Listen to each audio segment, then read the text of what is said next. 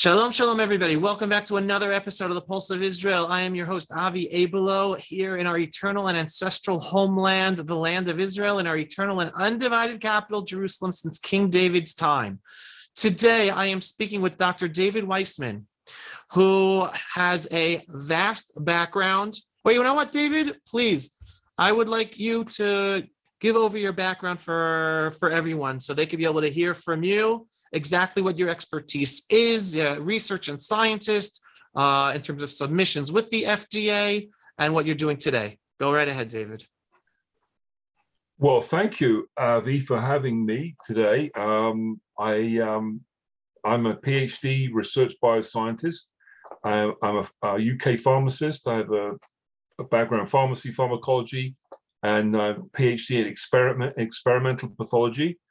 I uh, was one of the top scientists at Johnson & Johnson, uh, one of the top 66 research fellows um, uh, at the time. And I started my own business 25 years ago, uh, doing R&D consulting, helping develop medical products, drugs, uh, devices, biologics that included all, all range of uh, types of studies, including submissions to the FDA.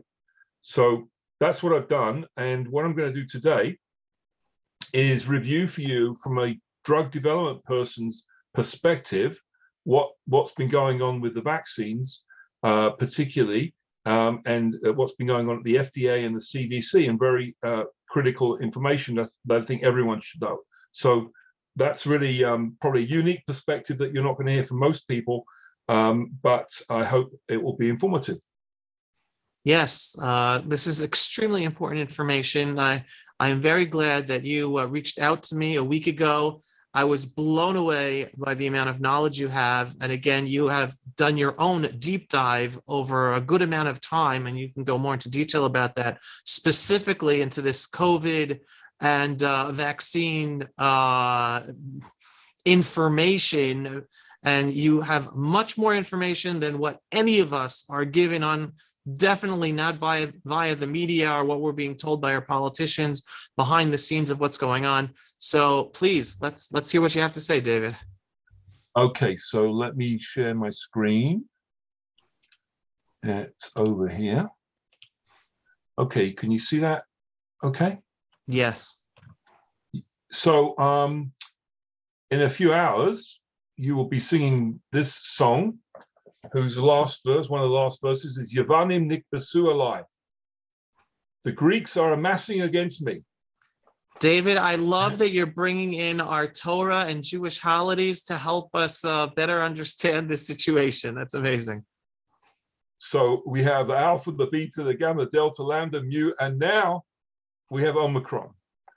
So um, I don't know what all that means, but uh, I thought it was important to bring, uh, as you say, bring um, a shtickle Torah into this into the discussion.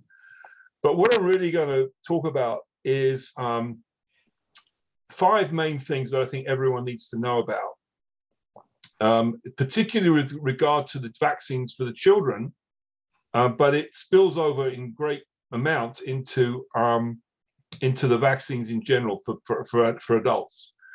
And, and these are the top five things that I think people need to know um, when when talking about this. First of all, everyone is really following the FDA. The whole world, whatever the FDA, American Food and Drug Administration, does, and their job is to determine whether something is safe and effective in order to allow that thing on the market. Everyone regards the FDA as the gold standard of regulation. So many countries, including Israel, take the lead in, in, in many respects from the FDA. So whatever's going on at the FDA, we need to learn about in order to um, determine other countries what, what, what they might be doing. In fact, it turns out the FDA is, is largely dependent on Israel's data, and we'll talk about that as well. But the first thing you need to know above everything else, because the conversation really should stop at this point, is that the vaccine, the children's vaccine for the Pfizer vaccine, the data for it has been unverified by the FDA. They have not checked the numbers. This is basic check the maths. They haven't even checked the maths to see if they add up. At that point, the conversation ends. because if if they haven't checked the maths, how can any pronouncement be made be made at that point? So we could just stop the entire presentation now, and Dayenu, this would be this would be enough. Now you're Okay. referring specifically to data regarding the children's vaccine. Yeah, um, yes. Although for the Janssen booster vaccine, uh, uh, the second dose for the Janssen, I know I don't think they you have that in Israel, but the Janssen uh, Johnson and Johnson one, uh, much of tho- that data had not been verified either by the FDA, As, and we don't know about any of the other other uh, uh, vaccines or any, any any of the other data. But at least though in those two instances, um, I'll show you in a moment um, why I'm saying that. That we have specific, explicit wording from the FDA that says that. This is not me inferring anything or getting it from some weirdo website. This is from the FDA's words directly. Okay, so that's question number one. Question number two. Um, if uh, is again, if we hadn't had that, it would be enough. But we also have that they've changed the formulation for the. This is again the the Pfizer. They've changed the formulation from the one that was used in the, all the clinic in the in the clinical studies for the adult, the clinical studies for the children, and as far as you know, all the safety studies. They've changed the formulation for everyone. Okay. What and, does that and they haven't done it. The the the the when the the um the liquid, the solution that the lipid nanoparticles, these little lipid fatty bubbles, which contain the messenger RNA, the the the solution in which that is um, suspended uh, has been changed from um, one type of um, solution to a different kind of solution. Okay, and they've done it apparently in order to uh, promote, improve the stability of the of the vaccine, either in the storage, uh, you know, stripping and storage uh, phases, or while, while it's been diluted or, or prepared for use on the actual day of use, and and is sitting around for several hours in the doctor's office between one person getting a vaccine in the morning and another person getting the vaccine in the afternoon. So they've ch- they've changed the formulation, and they claim it's a very minor formulation change, and FDA agrees with them, and and they've done just basic chemistry kinds of tests to show that the old and the new formulations are equivalent. What they haven't done is biological tests to show that they're equivalent, either safety wise or efficacy wise. And I can tell you again, this is from a person that's been there and done that, that some that things that people think are just minor changes could end up could end up to be major changes and have major consequences to either the safety or the efficacy or both. And they haven't done any of those sorts of tests. So I'm going to describe that in more detail, but but but they've changed the formulation for everyone. And if that wasn't enough, Dayenu, right? We have, I mean, there's how many Dayenus are there? 18. We could probably come up with 18, right? So um, they've also done something called a risk benefit analysis, which which is which is what everyone should be doing, which is to determine the balance between the risks of using the vaccine in children versus the uh, benefits of using the vaccine in children. And and what I'm going to show you shortly is that their calculation is, I believe, off by at least 26 times in the wrong direction meaning they're, they're showing a, risk, a benefit of using the vaccines by 6.6 times, but when you divide that by 26, it comes out to a more uh, a, risk, greater risk by four times more than there is benefit. Wow. So that's a huge that's a huge difference, and, and I'll explain that to you as well. The fourth point, again, Dayenu, if that wasn't enough, we would also we have this that that um, these vac- this vaccine has not been tested for a risk of cancer. So because the, the risk is potentially due to um, changes in, in, in a person's DNA or RNA, um, those sorts of changes could lead to cancer. And so those sorts of changes also are induced in a, in a broadly similar manner, manner to radiation. So in order to make this something that people can understand, words that people can relate to, I've I've called this an un- unevaluated radiation-like risk of cancer. That's something that people need to know. These things have not been tested for that. And, and, and that's a huge problem. Again, and if that all all of that wasn't enough, Dayenu, right? Then what's going on now, especially with the, the variants and the fact that uh, there's waning immunity, there's less and less efficacy likely with um, the, the, the, vaccine against the new, new, newer, newer variants, uh, what you're doing is you're throwing boosters with, with more and more risk of, of, dam- of, of adverse events to get less and less benefit. Um, and so this is, again, trying to put this in words that people can relate to. This is, I believe, the immunological equivalent of heroin addiction the immunological equivalent of heroin addiction. So now, so for boosters, that, are you referring still just to children? Or are you referring to the boosters for people? No, no, this will be for everyone. Yeah, because the children have not yet. I mean, they, um, you know, according to the sort of like the guidelines or whatever, um, I think most certainly the five to eleven year olds uh, that's only just begun, and then even the twelve year olds, perhaps some of those would qualify now. But yes, but but but whoever would be quali- who would eventually be uh, eligible, let's say, for for a booster, that would that would apply to anyone anyone who would be eligible for a booster.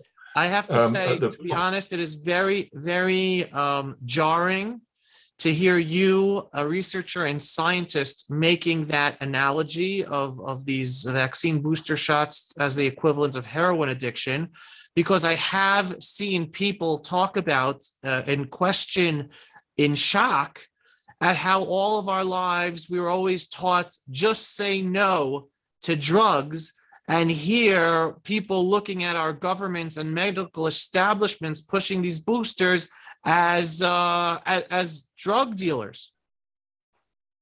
Right, right. Actually, I, I didn't think about that uh, "Just Say No" uh, campaign, but yes, that would be I think that would be very appropriate. Uh, actually, yes, I, I hadn't thought about hadn't hadn't taken it to that extent, but yes, I think that's that's a very uh, that, that's a very good good observation.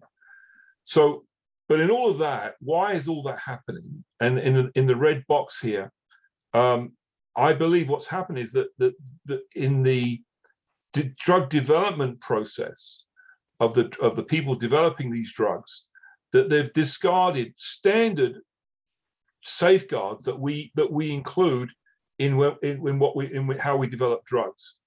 And you know we're all familiar with with with kashrut even whether someone's very religious or not religious at all the israeli public i think is is familiar with the idea that there's that, that food has to be kosher and uh, and it's supervised by by by by uh, by rabbis and so on and so forth all the way from the beginning of its production until it gets to someone's uh, plate okay? And and anyone who even understands a, a small amount of, of, of, the process of kashrut understands all the safeguards that are built in uh, in in the whole process uh, to make sure a food is kosher.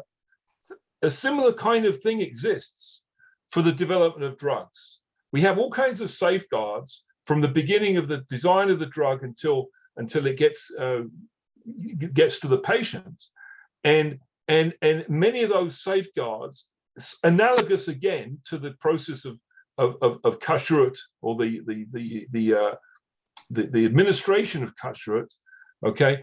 Many of those safeguards have been have been, I think, abandoned, and and that includes not just at the in the manufacturer's point of view, but also in the regulatory at the regulatory end by the regulators. So not only do we have, as it were, lahavdil, the the the producers of the food, okay, but we also have the have the vada kashrut, so to speak, mm-hmm. right?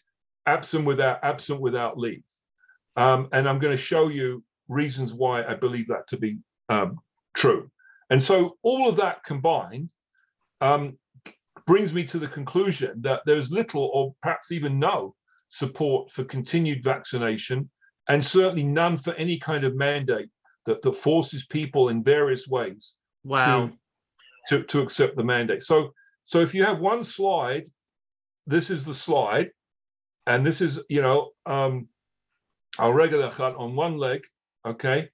Can you just go back a else second to, to point number Yes. two, when you wrote changed untested formulation for everyone? Why is, why Yeah. is that a problem? So people will say, all right, they changed it, but the FDA says it's okay, so they changed it as more well, I'm information. came I'm in. gonna go Why into is that an detail issue? why that, wh- when you change the formulation, it could change how the drug works.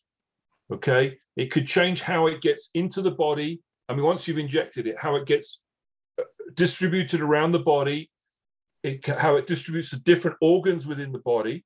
Okay, and that could change how it how it acts efficacy wise and how it acts safety wise. That's the first point. The second point, which is actually even even a, a more more mundane point than that, is that the the reason given for doing this formula, making this formulation change, is to improve the stability of the product. Meaning, we have, uh, you know, we have our, our uh, vial of, of, of, of, vaccine that, that started off in a factory. It has to be frozen at a very low temperature. Um, I mean, much lower than a regular type of freezer. Um, and then transported and then and then stored in another location and then thawed out. And all those uh, stages in the use of the product are places where the temperature of the vial could not would might not be the optimum temperature to ensure that that product still remains good and stable okay? And so they say by changing the formulation they're able to uh, have less rigorous types of temperature conditions that are less prone to acts or say temperature accidents okay?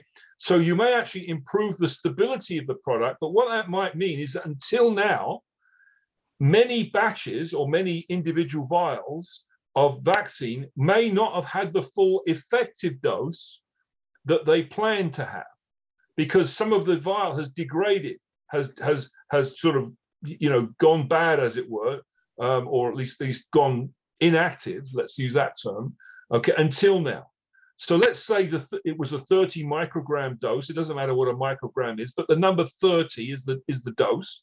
So until now, the the nominal dose, the theoretical full dose, has been 30 micrograms. Okay.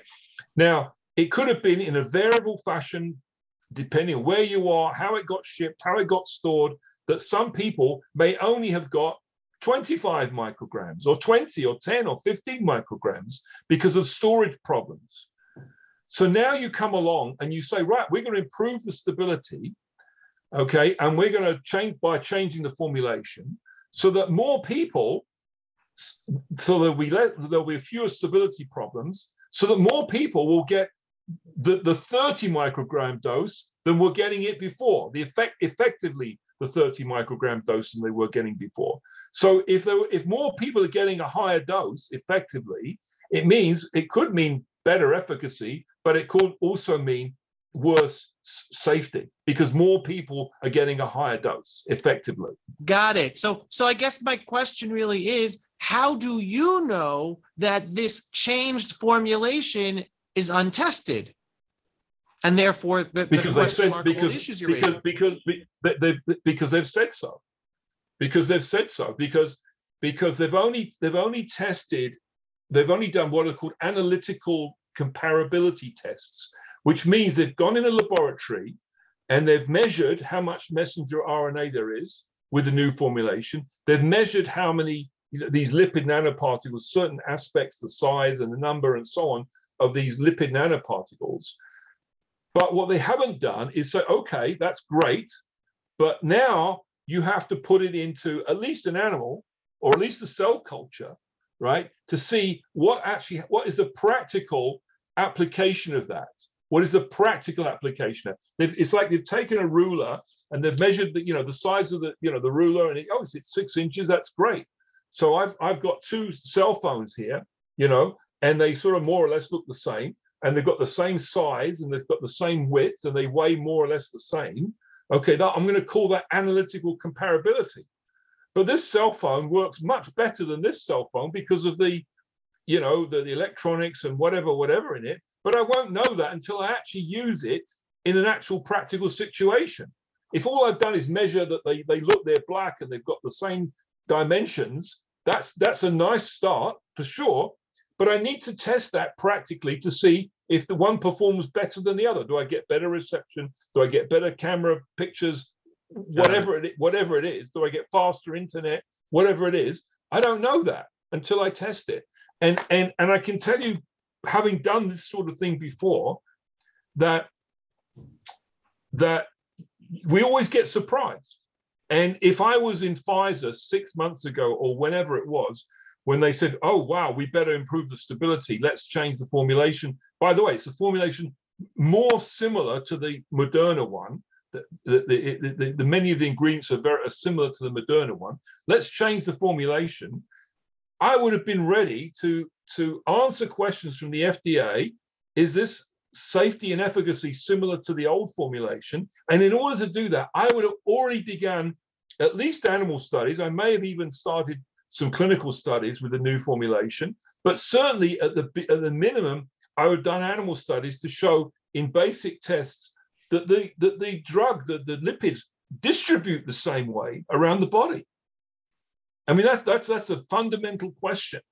And, and, and so to me, the fact they've not reported it, they, they've not, if they've done those tests, they haven't told told anyone about it. But but if if they haven't done the test, that's completely I find that completely amazing because I know that I would have been in there, you know, um, doing those tests, and I would have those data ready because FDA may well ask me for the for the, for the answers to those questions. Right. So so it's it's inconceivable that they didn't do them. I can't prove to you that they did, but it seems it seems unlikely that they did. Okay, so we're good so far. Yes. Or not. Yes.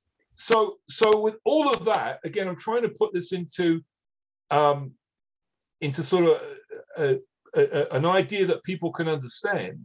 Imagine that you had a, a child's safety seat, and I've got it in Hebrew and English here, a child's safety seat for an automobile, and on the label, you know, it says the following: that the car seat is 91% effective at reducing children's automobile accident injuries but the government has not checked our testing methods, our testing results. And the testing we did was with a different car seat to the one that we're, sent, that we're selling you. And the government agree with us that the changes we made are minor, even though we did no crash dummy tests. Okay, now, would you put your child in such a car seat? No so why would you give them a vaccine that basically says the same thing? I mean, is that how difficult is that for anyone to understand? Okay. Unfortunately, too difficult. Much too so, difficult for too many people, and it's very sad. So, so I'm going to now explain to you. I'm going to give you the like the actual wording and so on that backs up all the things that I've mentioned to you. Okay. Um, and I'm just going to skip here. Oh, well, here's a, here's an important slide because you know patients are getting their information from their doctors, their medical societies, and so on. And and and I I would almost be almost be certain that most doctors do not know the basic fundamental data from where all the claims are derived. They haven't read the original scientific papers or scientific reports because they don't have time. And this is showing you the, the scale of the information that we're getting on COVID. And, and this top part here looks at something called PubMed, which is the main um, repository of, or listing of medical scientific articles. And as of a week ago, it's now more than this. There were there were 199,000. There's over 200,000 medical scientific papers in the mainstream literature on COVID. Okay, that's a huge amount of number of papers. That's about 400 a day. Okay, what I try to do every day, although I get backed up a few days, is scan the titles, just to scan the titles to understand what's in the universe of, of what people are talking about. So that's about 400 a day. And then from there, I choose 10 to 15 where I read the, the, like the summary, the abstract, and from there, I might choose one, two, or three to read in more detail the paper. That's a huge amount of information on top of anything that gets onto FDA websites and that type of thing.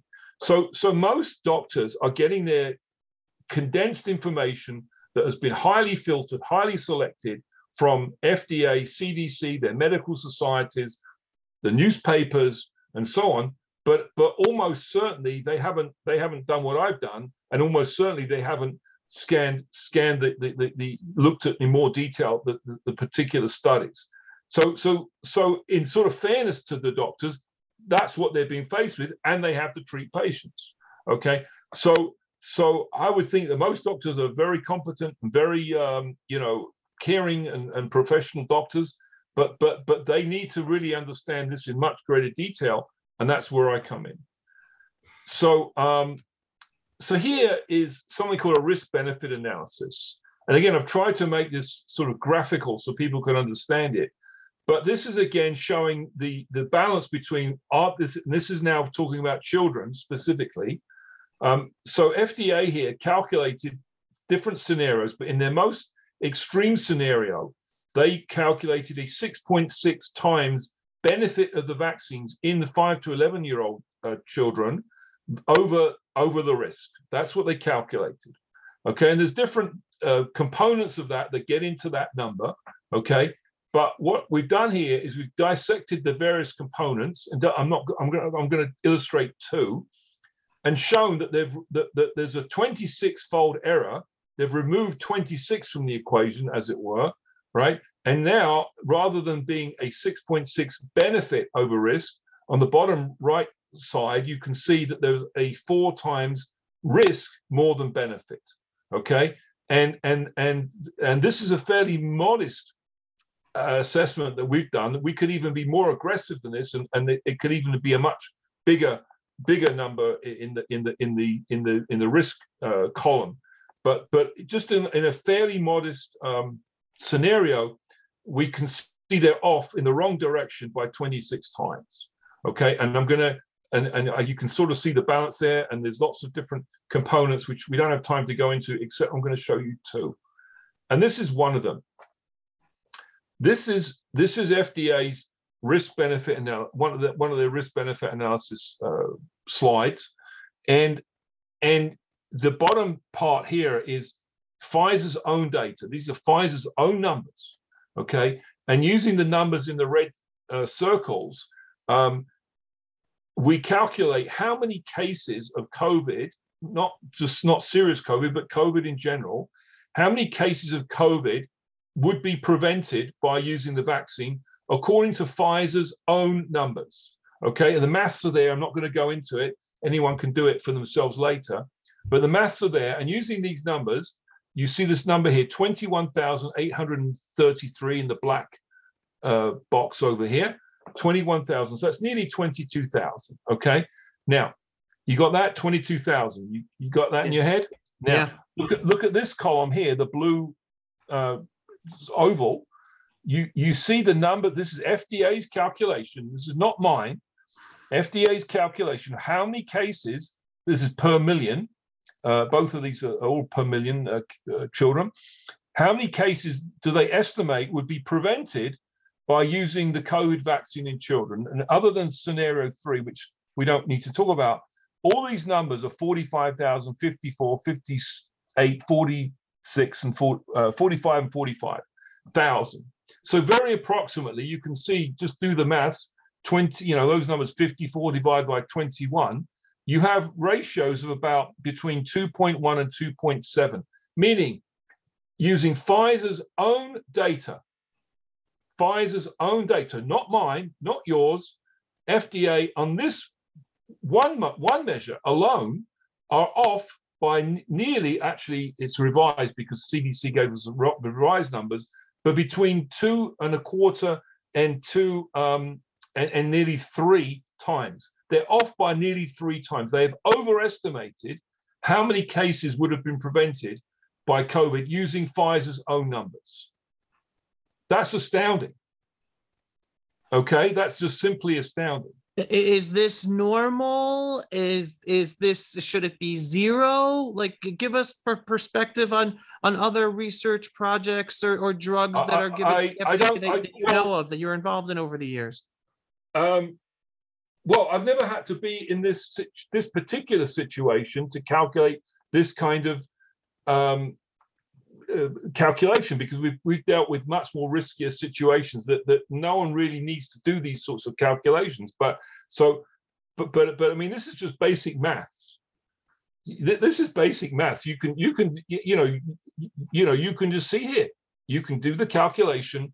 Um, the, the numbers there. Everyone can look at it. They can they can store this slide. They can do they can check the maths for themselves, and they can compare the twenty one thousand eight hundred and some cases with the numbers in this first column in the blue. Okay, they're off. They're wrong. I mean, you, you know, it's not a question of what what is normal. The normal is be right. The normal is use numbers that make sense from other numbers. Okay, now, I mean, that's before I even challenge the Pfizer numbers, but even if the Pfizer numbers are good numbers, okay, FDA are off by nearly three times in, in some cases. Okay, that, that, that's just, and that's just one measure that went into the risk benefit analysis. So is it normal? Is it normal for people to make mistakes? No, it's not normal. Is it normal for people to not use their brains? No, it's not normal. Okay, we, that, that, yeah, that, that, that's the level of the your, your question is operating on a much higher level. Oh, is it normal in drug development? That's a, we don't even begin to get into that question is it normal to, for people to make a, a, an outrageous error like this? No, it's not. Is it acceptable? No, it's not. And you're saying this is this is a basic arithmetic error yeah, upon you get which the calculator out. Do health it. You want decisions, it? You want, right? You want to get your health calculator decisions out? are being made on an incorrect, incorrect uh, mathematical conclusion. Well, well, I mean, the math. I mean, you get your calculator up.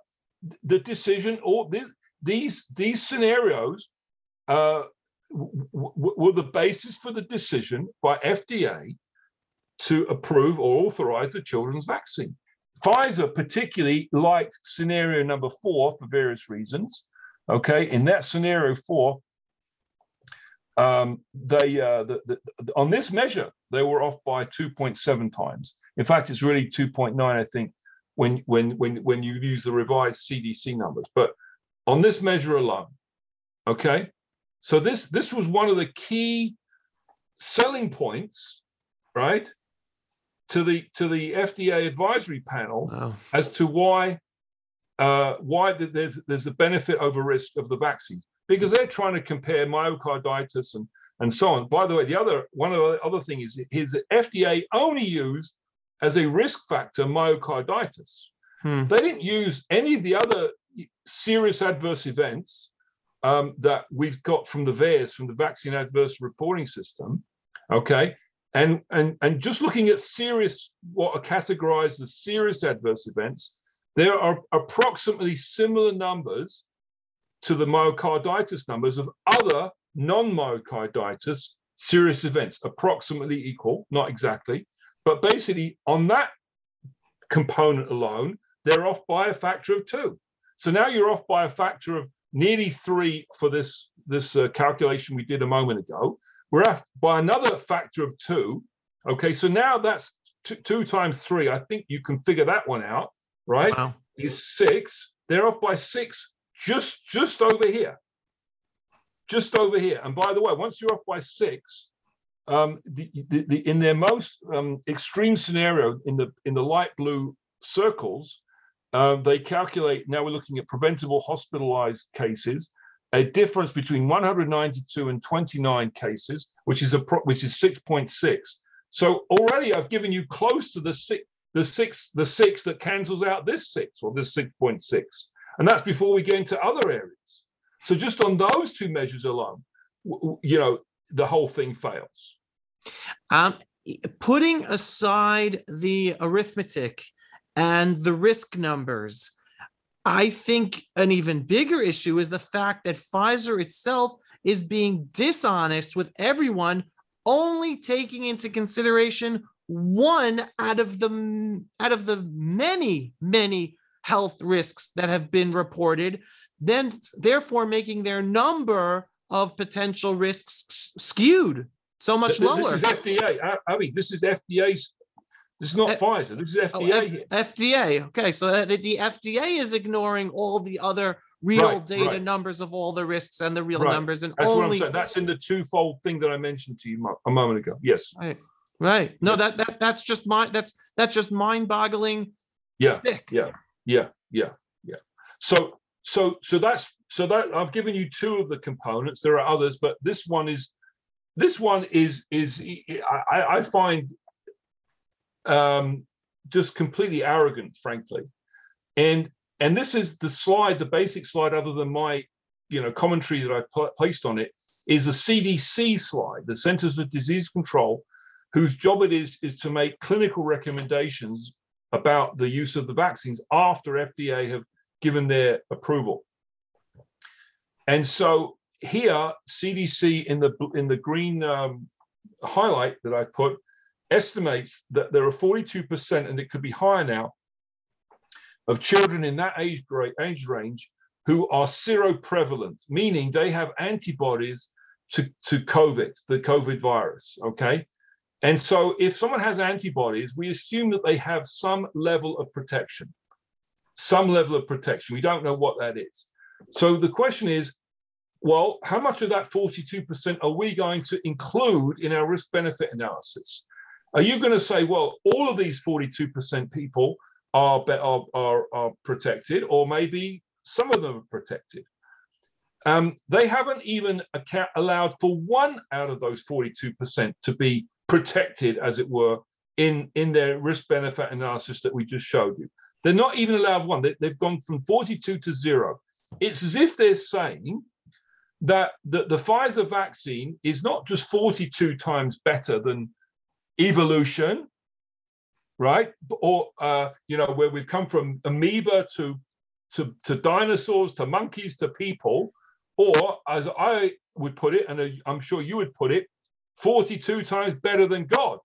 They're saying this is infinitely better than evolution. And I would say they're saying it is infinitely better than God. Infinitely better than God. Thank God Pfizer have shown up after billions of years of evolution and after God's designed the world in the way he does. And finally, Pfizer's come up here and they said, okay, we can outdo all of this infinitely better. Okay, you have a problem with that? You have a problem with that? I have a big problem with that. yeah of course I mean, it, it, it's it's completely, it, it's completely. Give, give, don't give me one percent. Give me. You won't even give me one percent. This is this is this is the this is the this is the this is just how crazy it is. It is. Now they're perfectly happy, by the way, to look at antibody levels when when induced by the vaccine to make certain comparisons. Uh, you know, to to to to to to to, to justify the booster doses. But again, this is all the basic information is the CDC information. Okay, now what what just going back to that slide that point and again i'm i'm a layman just listening and following scientists and doctors and what really upsets me about that last point that you said is on the one hand i have no problem with science developing right? That's what science is. It's always learning and developing right, and questioning and growing etc that's right. That's why I, I don't believe in this believe in the science because science always changes right? Because what, what you believe right. in, in, in whatever you follow where the science takes you. There's nothing to believe. But here we're being told that pfizer is telling us according to what you're saying that the vaccine is infinitely better than natural immunity whereas one there is no proof for that and two, that goes in the face of everything that biology, virology, et cetera, et Right, cetera, science has taught has taught scientists and doctors forever that natural exactly, immunity uh, exactly. best immunity more than anything that- that man can ever develop. Now, if one day maybe they develop something, uh, maybe, but one, there's no proof of it, and two, you're just gonna eh, everyone is just gonna allow th- thousands of years of scientific information which which believed in the natural immunity of man better than anything else and just throw it out the window without any question marks whatsoever which is exactly what we're experiencing Right, right. But again, again, again, the, the, the hypocrisy of it is in when they've when they've been approving or authorizing the booster doses, they've done so on the basis largely on the antibody levels that that are produced after using the booster doses. And everyone has said, I mean, these specific words that everyone from Janet Woodcock, the head of the FDA, to, to Peter Marks, to Doran Fink, main very uh, important characters in the FDA, to, to the companies themselves. This is this is not uh, not under dispute. They all say we have no immune correlate of protection, meaning if they measure antibodies, the, the, the level of 100 or 200, 500, whatever those numbers mean, we can't actually connect that number to how much protection someone has. But they're perfectly happy and willing and, and, and, and to, to accept those numbers as being somewhat indicative of some level of protection when it comes to approving the booster doses. Right. But right over here, when we have levels of antibodies, right, when have been generated through natural immunity, that's all gone down the wind out the window. So it's not even it's not even a consistent position. You can't have it both ways. You can't say, oh well, oh yes, we know there's this problem of no correlate immune correlate of protection, but we're willing to overlook that when we want to approve boosters. But over here, we can't even allow for one percent of 42% of, of children to be protected somewhat in their calculation. It's it's a it's a completely hypocritical argument. Right. Right. And I, again, I don't know if you want to touch upon this, but the other piece of information that has gone out there specifically with regards to natural immunity is uh, studies from Israel that have proven that with because with all the data in Israel from the shots that have proven that natural immunity is vastly more uh, powerful. I think the studies officially say 13 times more uh, more powerful and effective than the immunity from the shots. Right. And right. That, that's, that, the... that, that's being discussed all over the world. And somehow in Israel, it's been shunned and it's not being told to the Israeli right. Public. Well, that's the, I think the first author on that study was Gazit, I think. Um, but but uh, to, to back up that point that you're making here, this is this is now now we just had a we talked about FDA. Now we're talking about well, we're going to talk about CDC here.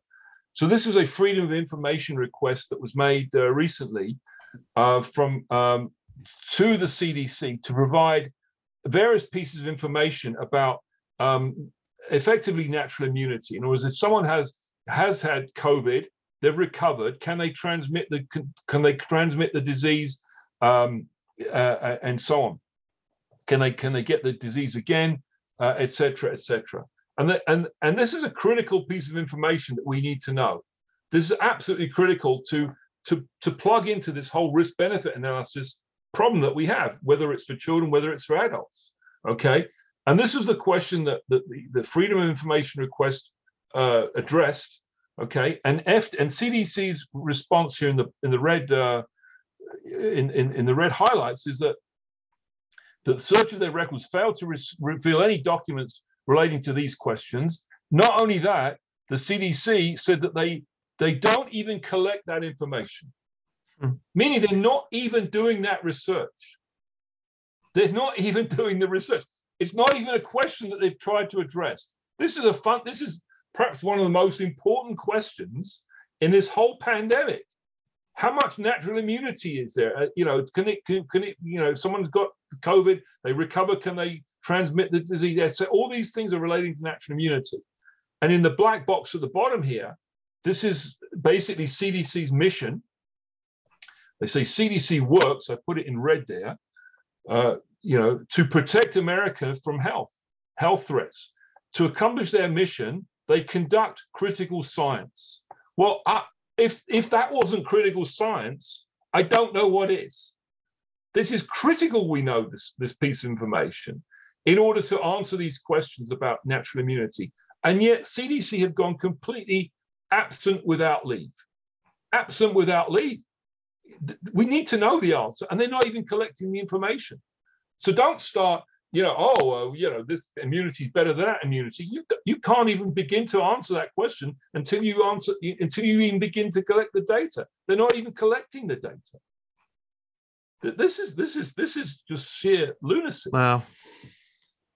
Okay, these are these are their words. This is this is a letter from the CDC. I didn't make this letter up. Okay, this is their mission. I mean, I, I put dot dot dots because there's other words in between, but you can read what the dot dots are and make sure I haven't taken it out of context. Okay, but but this is CDC. This is CDC. I mean, this is frightening. The, the, the, the doctors who are recommending the vaccine to their patients, do they know this? No, they don't know this. And and so I there was a CDC meeting last week, week oh week and a half ago. Um, that was that was another booster dose meeting, and and the chair and this Dr. Lee, Dr. Grace Lee, gave a little speech at the end of the meeting. Oh, it's very important that we have uh, transparency and we have uh, you know uh, airing of diverse opinions and so on and so forth. And and and I wrote a, an open letter to her uh, which was published on Trial Site News. I emailed it to her. I, pub, I posted it on the CDC website, and I have not yet received the honor of her reply. Um, now let's talk about FDA for a minute. Um, this is a former FDA, very senior uh, FDA official, Dr. Gort, uh, David Gortler, and he wrote a couple weeks ago the following article, which was entitled The FDA Failed in Its Duty to Ensure Vaccines Are Safe for Children. This is someone who, you know, wasn't just making the tea at the FDA. This is a person who was appointed by the White House at one point to, be, to the FDA senior executive leadership team as a senior advisor to the FDA commissioner for drug safety. Do you know we're which White House or what years? Um, I can't, I can't remember if it was Trump or the one before, or, um, or Obama. I don't recall, but uh, it doesn't matter. Whatever it was, he, he, he's no he's no uh, lightweight.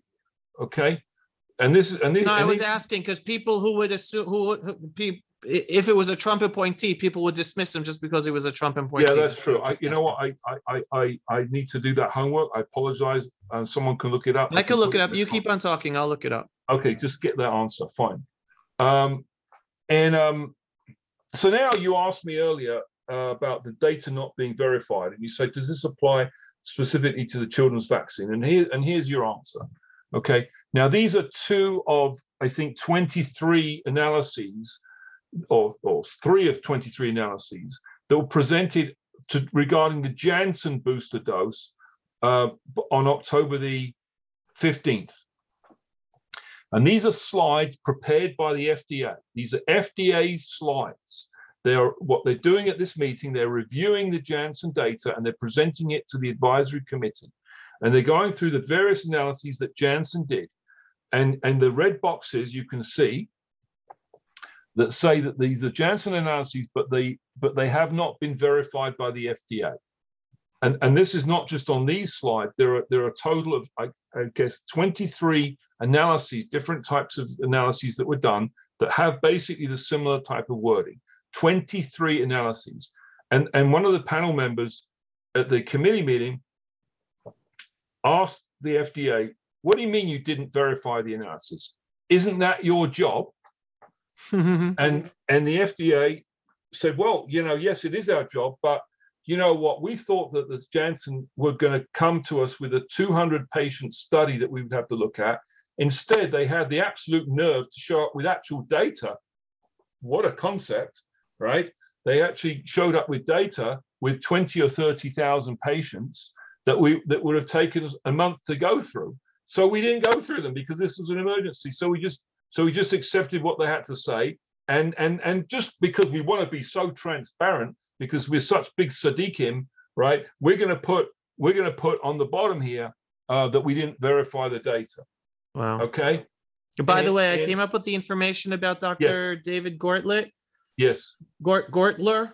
It says that he worked at the FDA as a senior medical analyst from 2007 to 2011 and as a senior advisor to the FDA commissioner from 2019 to 2021.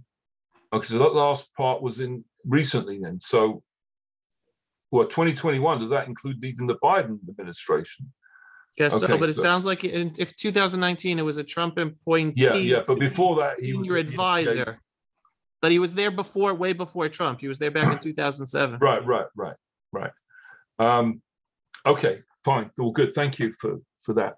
Right? So- he was he's the first ever pharmacist pharmacologist to have ever been appointed as senior advisor to a commissioner in the FDA's 120 year history. I don't know if that's important. Okay, please continue. Okay, well, I'm a pharmacist, so that's that's good. So, so um, So you have a chance to make it to be the senior commission advisor, senior commissioner to the advisor or whatever of the FDA.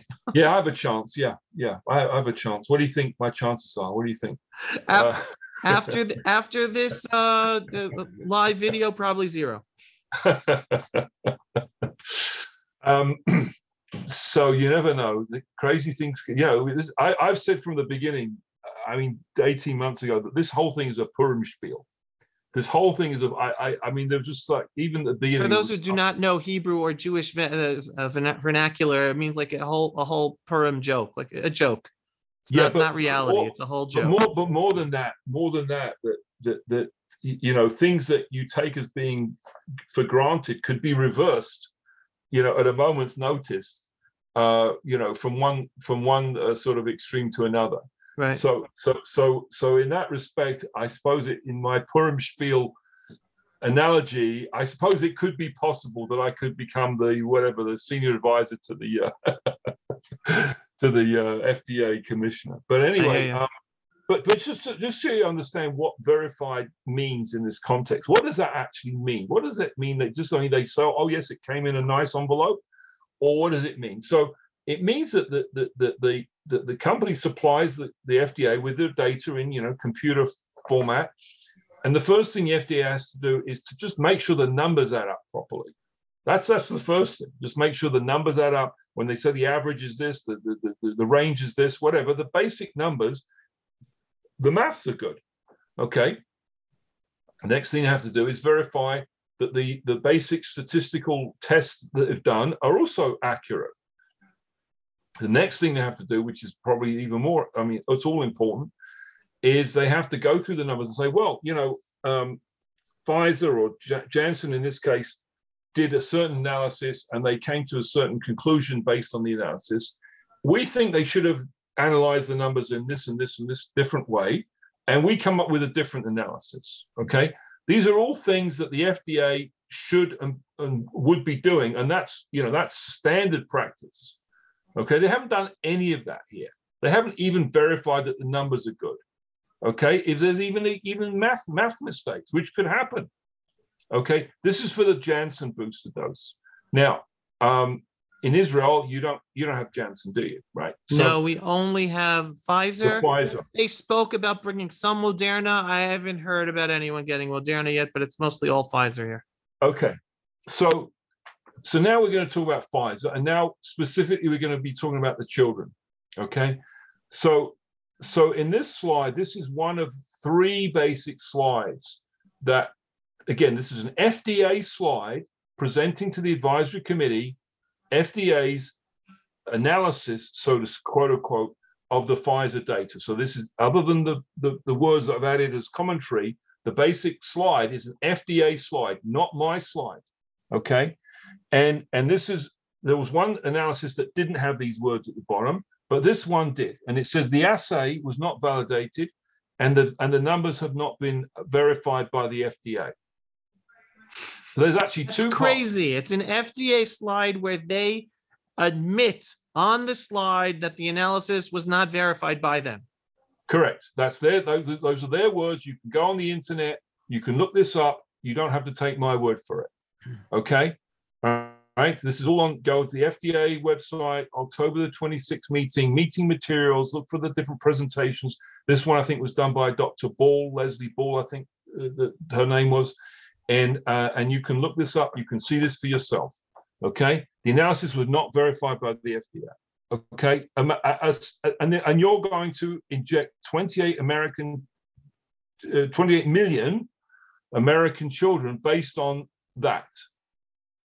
And I'm a parent. I say, oh yeah, that sounds really good. Okay, and then on the next slide is there. So the first slide was to do with antibody levels. This slide is actually to do with the actual efficacy. How well did this vaccine work in children to prevent COVID?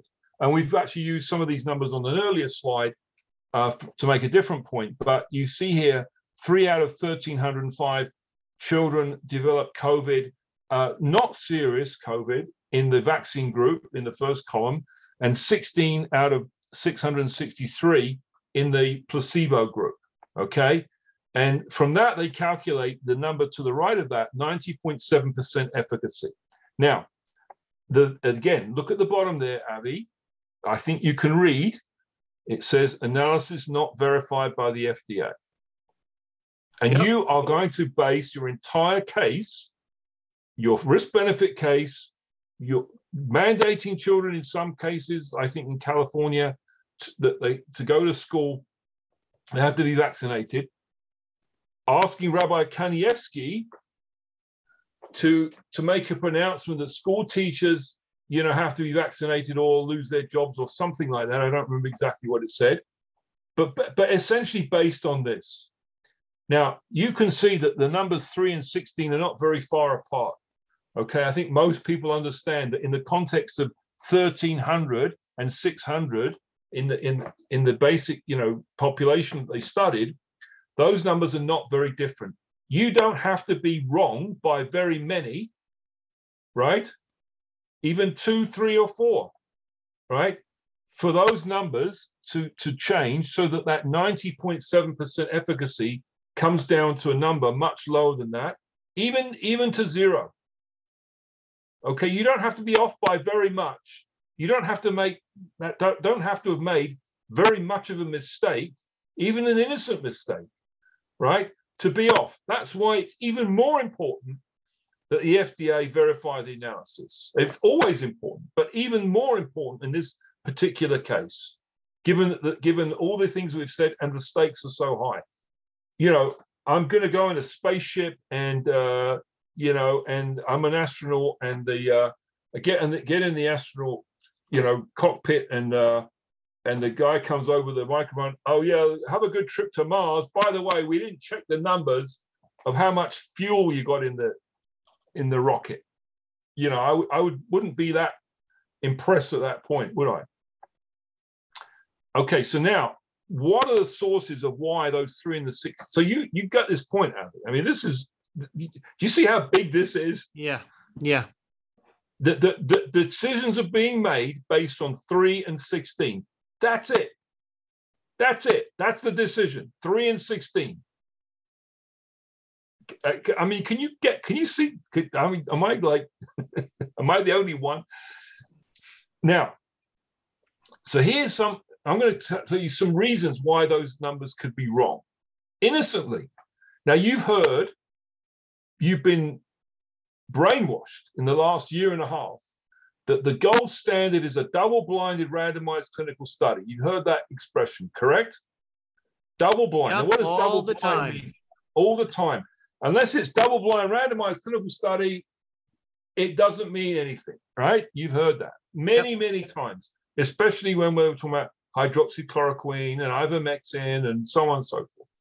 Now, what does that mean, double-blinded? It means that that everyone, all the doctors, at every stage of the of the of the clinical study, the doctors giving the drug, the doctors evaluating, you know, uh, the clinical outcomes, the patient, right? Everyone mustn't know. No one must know what the actual drug was that was given because even innocently, and it, no no no one's trying to claim that they're deliberately trying to fix the results, but even innocently there could be biases that come in to the experiment that could subtly change you know how the person acts. Do they are they going to be more you know if they think oh i got the vaccine you know maybe i should be more careful um you know uh, not to go out and uh, you know not to you know, not to in, go to big parties or whatever or maybe i should take more vitamin d or something right they could be influenced even subtly by by knowledge or suspected knowledge that they received the vaccine. That's why double blinding is very important, and it can also affect the investigators themselves, because the investigators could make certain decisions along the course of the study. I've been in this situation where where you're faced, you know, do you exclude someone from the analysis or include them in the analysis based on things that normal things that happen, accidents and, and occurrences happen during clinical studies that, that require the investigator to make those sorts of decisions, right? Um, again, no one's deliberately trying to fix anything. These are just normal things that can happen, right? The investigator must not know what the person received because they could be influenced by their knowledge of what they received. So they have they have to that has to be out of the equation. So that's why double blinding is really important. Now, it now let's say let's show you where where an accident could happen. This is the children's study, and you see in the red circle that 47 children were excluded from the analysis versus four in, that was in the vaccine group, four in the placebo group. They were excluded due to uh, errors, mainly due to errors in, in how the, the, the vial was uh, mixed and, and prepared and thought out or whatever. But the person giving the, the injection was not blinded. So if for some reason they they felt that uh, oh why should I exclude this patient? Should I not exclude them from the analysis from the final calculation? They could have been inadvertently biased by the knowledge of what what that what that person was going to receive, and and they knew what it was. Okay, now I'm going to show you why we know that in a moment. But you can see that the 16 and the 3 numbers that I showed you a moment ago, there's plenty of room in these 47 and 4 numbers for the 16 and 3 numbers to be off. You see that? You right. could make a mistake even even by a few, four by four, five, six people, and those 16 and 3 numbers are now completely off. Right. What they didn't do, they haven't shown us why there are these exclusions. They haven't done what is called an intention to treat analysis, again, a standard statistical procedure that should be done. Most doctors don't even know what I'm talking about. Okay, they have no idea. So if a doctor tells you, oh, yes, I've read all the studies, okay, they really don't come into the, com- you have to tell them, I'm sorry, doctor, you're a great doctor. But unless you've done this type of analysis, which I'm going to guess that most people have not, right? Okay, they don't they don't even enter into the conversation. Wow. Okay. Now, here's what here's how we know that the person giving the vaccine was not blinded. They call this this is this is Pfizer's own documents. They call this an observer blinded study, meaning the person evaluating the patient at the end of the day was blinded, but they can't claim that the patient was blinded and they can't claim that the administrator was blinded. It says here the intervention, these are their words in the black box in the middle. The intervention will be administered by an unblinded administrator. There is every opportunity there for error to occur, even inadvertently. Hmm. And yet, FDA still thinks it's double blinded. In the FDA documents, they use the term double blinded. It was observer blind. So you have every opportunity for, for error there. And then now we're looking at the adults, the same thing. The adult study was observer blinded, not not not um, double blinded. And in the adult study, the numbers here are, are 8 and, and 162, not very big numbers in the context of 18,000 patients in the study. Plenty of room for error. And in the green boxes, I show you where you could get that error again from the same problem that we mentioned before, right? So, so this is the adult vaccine. So we don't even really know in the adult vaccine that this really works, or at least works, you know, as they said it was and that's before we talk about waning immunity. now, we have a different problem, and that is that there have now been allegations, we don't know how widespread they are, of at least in one investigation, investigation, investigational site that did the Pfizer adult vaccine trial, that there were allegations of uh, scientific misconduct and falsification, unblinding, and so on. That could be one or one one-off thing or it could be widespread. No idea. But that's that's an additional problem. Now we're going to talk about safety. The safety in the clinical studies for the children was in a very small number of children, 1,500, 1,600 patients with a very small follow-up, very short. There's there's data that are missing. David, can you can you just hold that? Go back. When you say very short, I think this should shock people to no end how short. two months follow-up, two and a half weeks follow-up. Forgive me, isn't that like minuscule when you're refer- referring to a process? Yeah, Usually I'm- vaccines, they say ten years of testing or whatever. I don't know. Put things in perspective for me. How Okay, short is so- this? How shocked so- should we be by this? Okay, so so you know, you yes, you've heard numbers like 10 years of testing. Okay, so the question is, what is, what would be a reasonable amount here? Well, um, I, I think everyone would say, well, two and a, they did they had two different groups. So two and a half weeks is is really ridiculous. Okay, two months is or three months is is is on the is on the very very low end. I would I would say at the minimum you'd want six to 12 months. Now you can't expect them to say, okay, come back in 10 years and tell us how the vaccine is because you know that that's unreasonable. So th- there is a there is a certain point at which the sort of um, there's a cal- there's a more calculated risk, uh, you know. Uh, but but the numbers of it's not just the time, but you've got a very small number of pa- patients in the study, and some of these events, even though there there are they are a low they- they're a low frequency, are very important, like myocarditis. So the frequency of the myocarditis events, okay, you wouldn't pick up necessarily in in 1500 or 3000 patients. You wouldn't pick that up. So there's really two aspects to that. I think the more important aspect is actually the number of patients than the time. The time is is also important but but the number aspect number of patients is, is really is really critical here um so but I, I would say personally in in a normal world right six months but we already know here's the difference we already know, we already have data from adults, including uh, teenagers, right? We already have suspicions, very strong, I mean, more than strong suspicions of adverse events. Okay, so it's not like we're starting from zero. We're starting from a point where we already have a lot of information. So that's why this is even more astounding that that they that they that they given that we already know that there's problems why did they only study it in a small number of patients for a short amount of time? Because, and, and then just rely on FDA's flawed risk benefit analysis that we talked about before. Remember the 6.6 and the 26 and the four numbers. That they they were that that's what they relied on. They didn't rely on this because all they showed here, oh yeah, they had uh, sore arms and the normal kinds of immediate, you know, things that you would you, you would sort of see with the vaccine but they really didn't study in any significant way to pick up the really important um, events that we're talking about, myocarditis, neurological issues, and so on. So that's really the that's really the key here.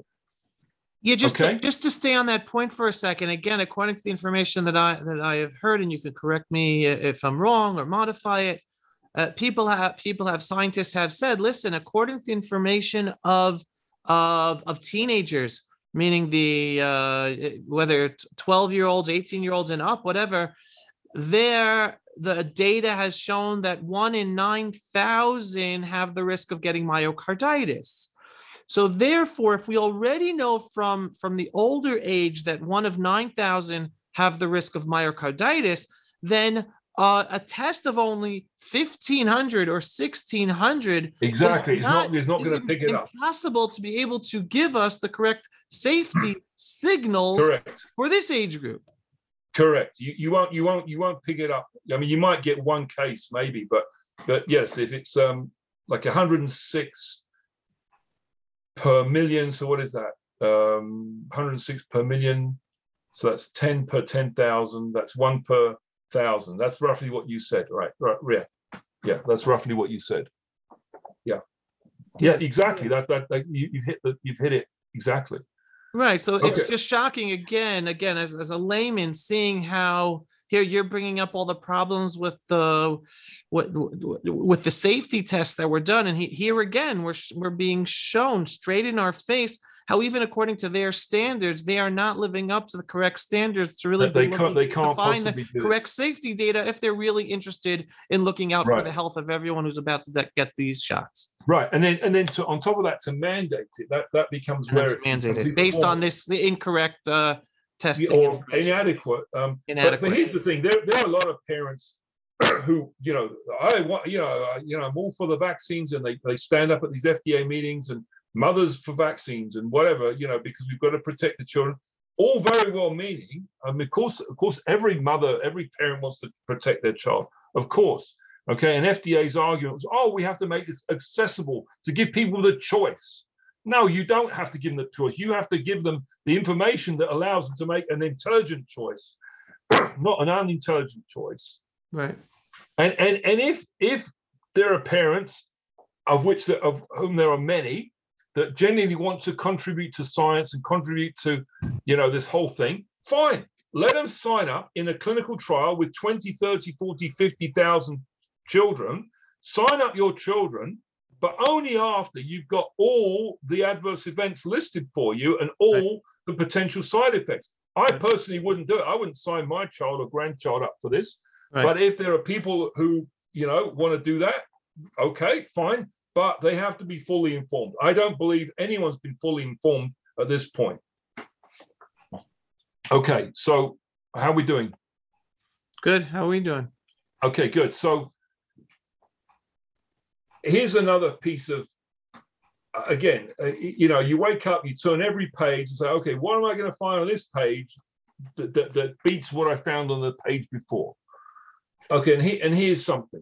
So pfizer listed in, in an earlier document that they were going to do this study or sub study they call it um, where they're going to take serum samples from from uh, vaccinated children and even though, even if those children don't have symptoms of myocarditis, we're going to look at everyone to see if they've elevated troponin levels. Now, troponin is a measure, a marker of heart damage, heart muscle damage. So there could be what is called subclinical myocarditis.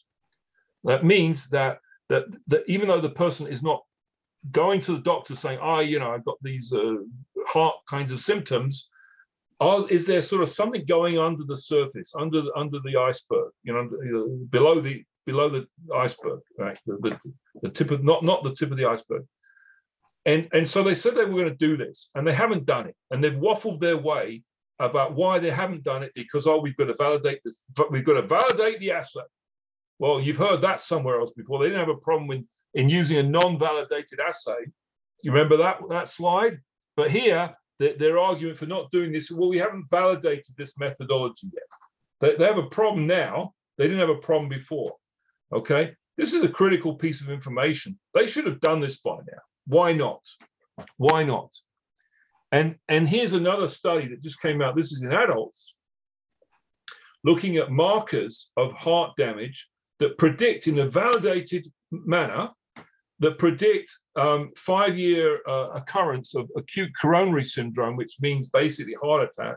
Okay, but in this in this uh, uh, uh, article in that appeared in Circulation, which is one of the major, you know, cardiovascular types of uh, medical journals, um, they they they show that there's an increase in this pulse. That's the name of the test. Pulse score from 11 to 25 percent uh, in, in, in these patients, in, these, in this particular group of adult patients.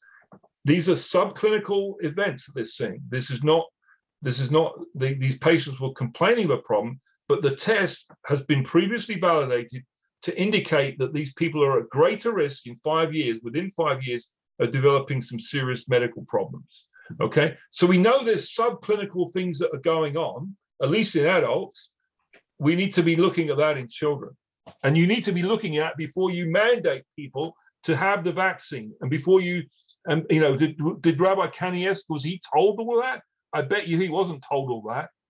Was he told that? I'd like to know. I, not I, at I, all. Not at I've all. I've got a suspicion. You can even not. see the latest video of the of the health ministry officials with his grandson talking to him that he was just asking him yes or no questions. See, they weren't giving him information for right. weren't allowing the Rev to ask questions to further understand how in the world can someone give an approval without asking the necessary questions to further understand an issue? And he wasn't right. given that. Right, right.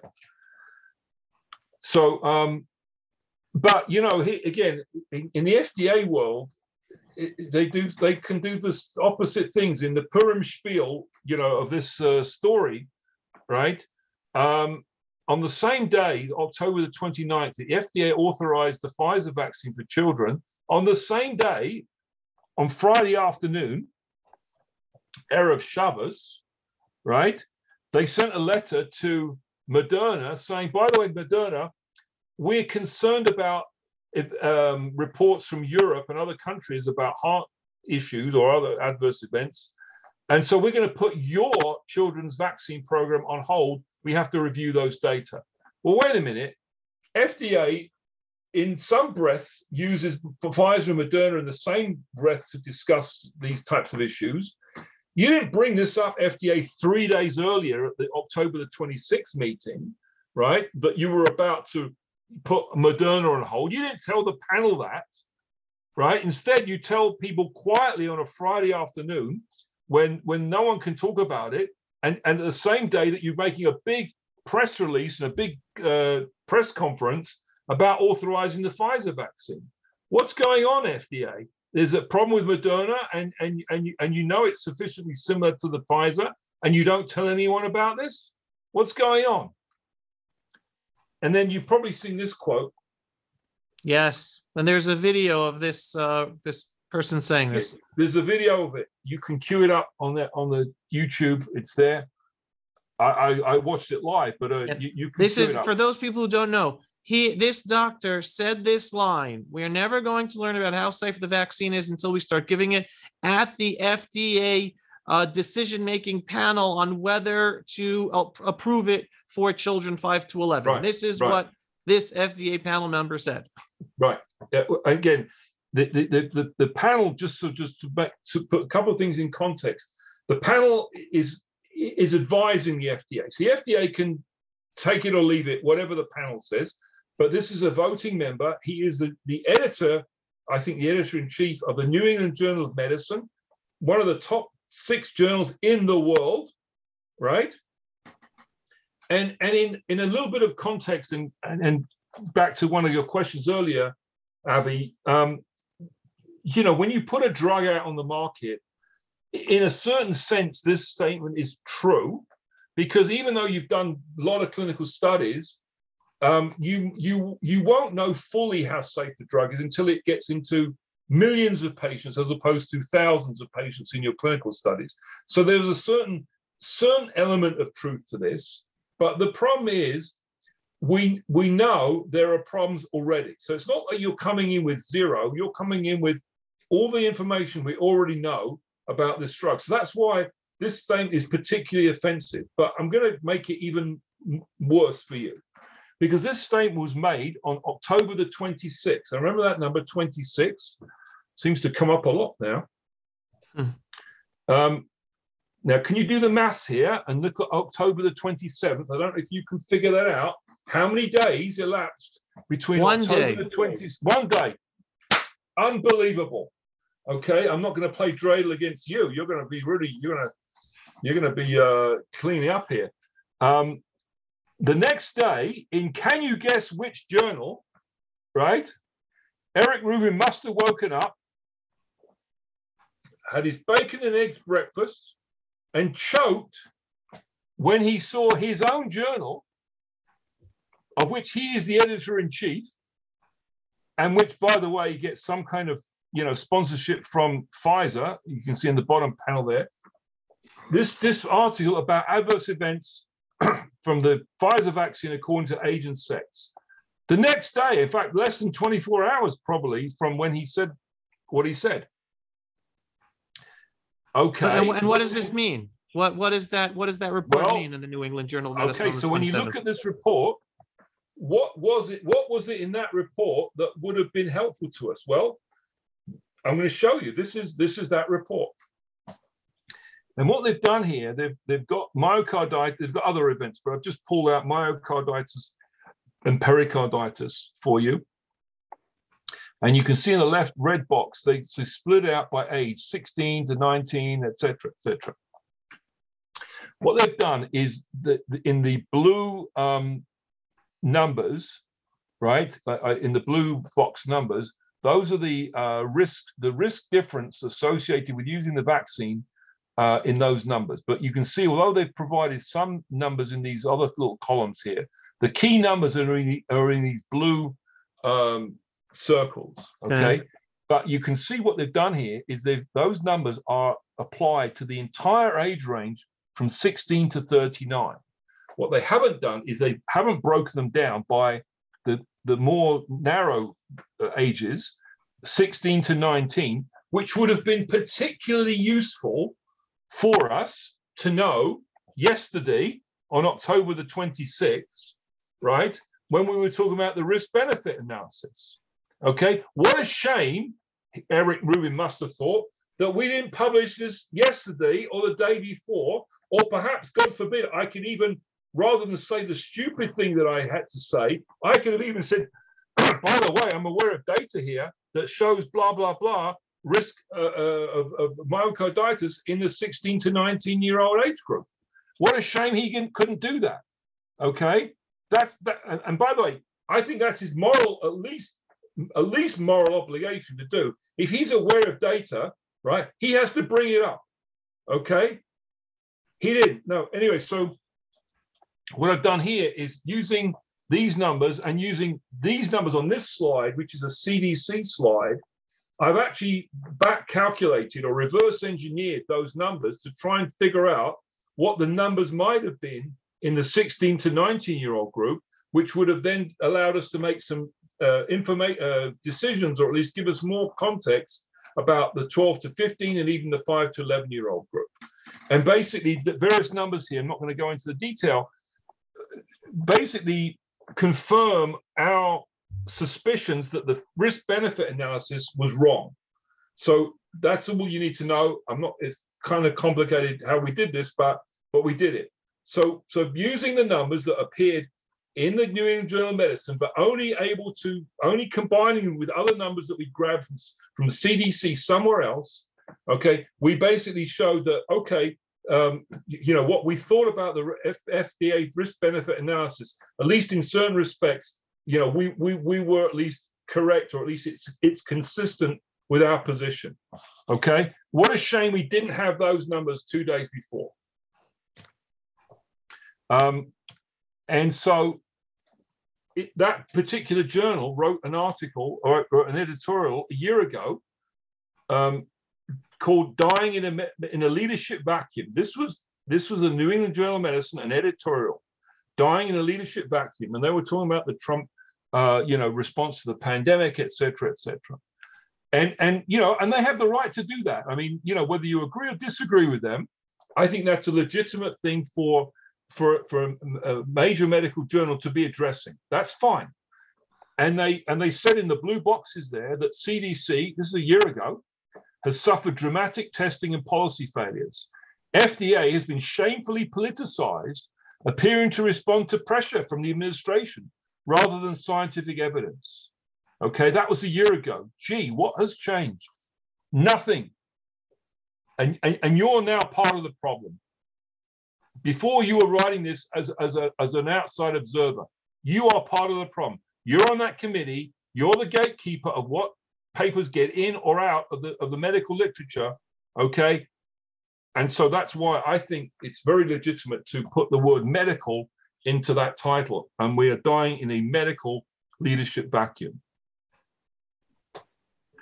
Unbelievable. Yeah. Do you mind? Do you mind just going back and reading through those uh those quotes from the medical journal editors because that's also yes yes so so these, from years ago that's not yeah yeah some years ago so so these are th- these are um, several um, editors of pro- very i mean again top journals lancet is again one of the top six medical journals richard horton wrote a number of years ago that journals have devolved into information laundering operations for the pharmaceutical industry. That's the editor of the Lancet, very, very important medical journal. Yeah, and again, On I don't remember the date, but I came upon that. Uh, it was probably ago, like 20 years way ago. Before the Trump administration, way before. No, no, Trump. this, no, this was I think 20, 20 years ago. I'm not. It was quite a quite quite a number of years ago. Right. Um, the left uh, side, Richard Smith, who I can't remember if he's the current editor, but the editor of the British British Medical Journal, again one of the top journals in the world.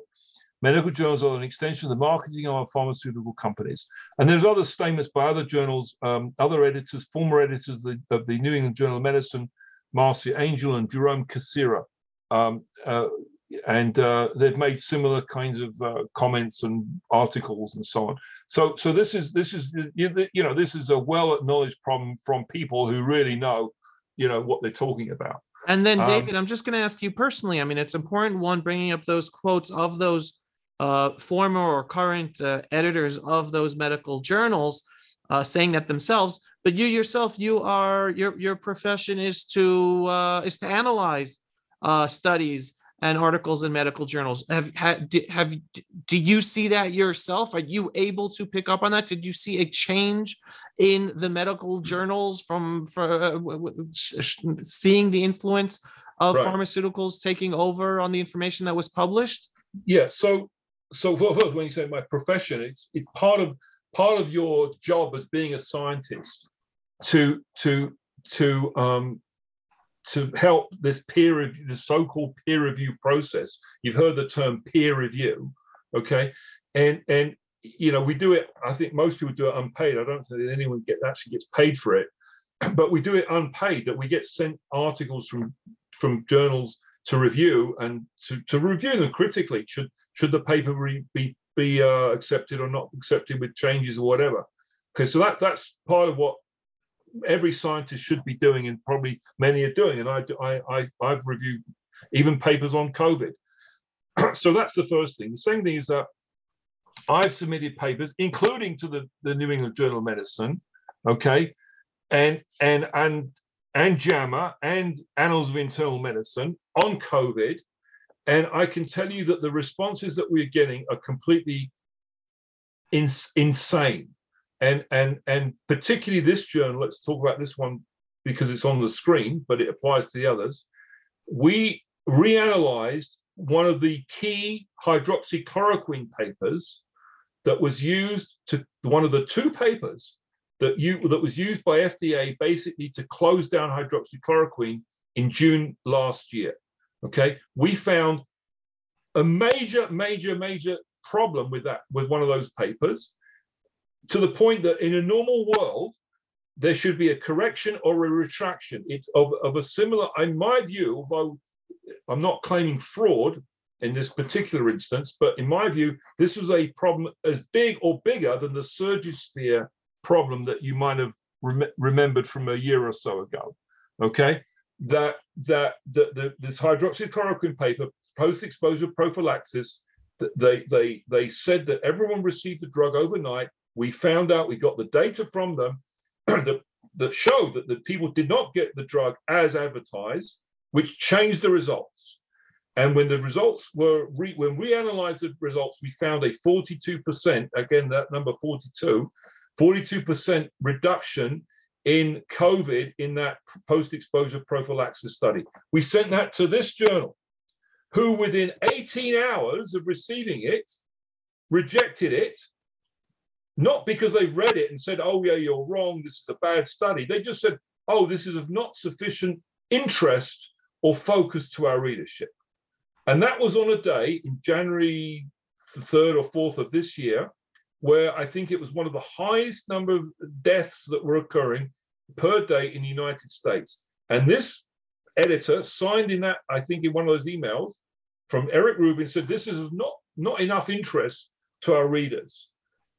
If, if, if preventing COVID on a day where more deaths have occurred than any other day, or one of them, is not of sufficient interest to you, Dr. Rubin, I don't know what is. So yes, we have a huge problem, and and and information laundering or data laundering, whatever you want to call it, right, is definitely going on. I've experienced it. I know others in different ways have experienced it. You know, Jessica Rose, Peter McCullough, Pierre, Pierre Kory, Tess Lawrie, go down the list. We've all had major problems in sending stuff to these journals, and we get ridiculous answers, just stupid answers back. Okay. And, and unless we can get our stuff into the medical literature, it's going to be called misinformation. So they, they're controlling what is called quote unquote misinformation. It, this is this, and then and then it gets into NIH guidelines, and then you know it, it, the thing the thing and then it gets into the media, you know. But it's all down to these journals. What's happening in these journals? So if if if a paper gets published or doesn't get published at the right strategic time, that can have huge impacts on an FDA meeting, especially if you sit on the committee as a voting member. Right. What's wrong with that picture?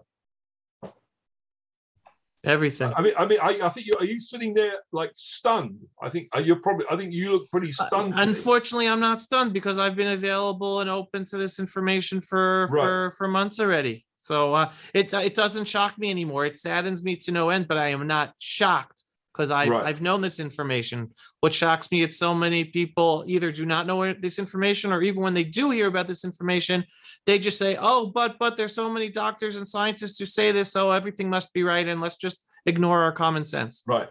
Yeah, but most doctors, again, again, to put it in practical terms, so people listening to this, okay, the one message that I want people to understand is when your doctor, right, advises your rabbi or advises you, oh, I've read all the studies.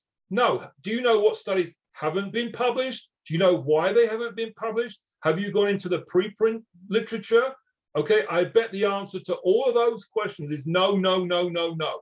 Have you looked at data set analysis? Have you have you analyzed for yourself the original raw data sets and and, and, and, and verified the numbers in these kind of papers? And if the answer is no, which it will inevitably be, okay, then unfortunately, as as well motivated as that doctor may be, okay, his opinion unfortunately is completely worthless. Right. I'm I- I wonder if you'd agree with this. I had- respect to the doctor. Right. No, hundred percent. I had a I had this type of a, a conversation with a with a math teacher the other day. And basically this person, again, professional math teacher.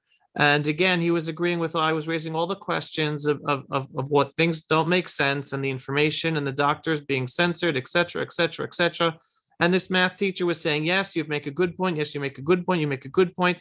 And then finally, he, this math teacher goes, but you know what? I, I don't want to talk about this anymore because because there's so many doctors and scientists who say that the vaccine is the right thing to do and and and uh, we just have to believe them so i don't want to talk about this anymore Right. and he just it. just breaking down try, trying to st- stop all common sense and just move on because he doesn't want to deal with it and then i asked the following question i said okay you're a math teacher you you you have a you you have a student who's a great student great person works really hard and you know what the answer is to a problem but you give him the wrong information in order to make that in order to come to the solution no matter how good of a, of a student or how good of a person or how good of big of a heart that student is he's not going to have that solution You gave him the wrong information.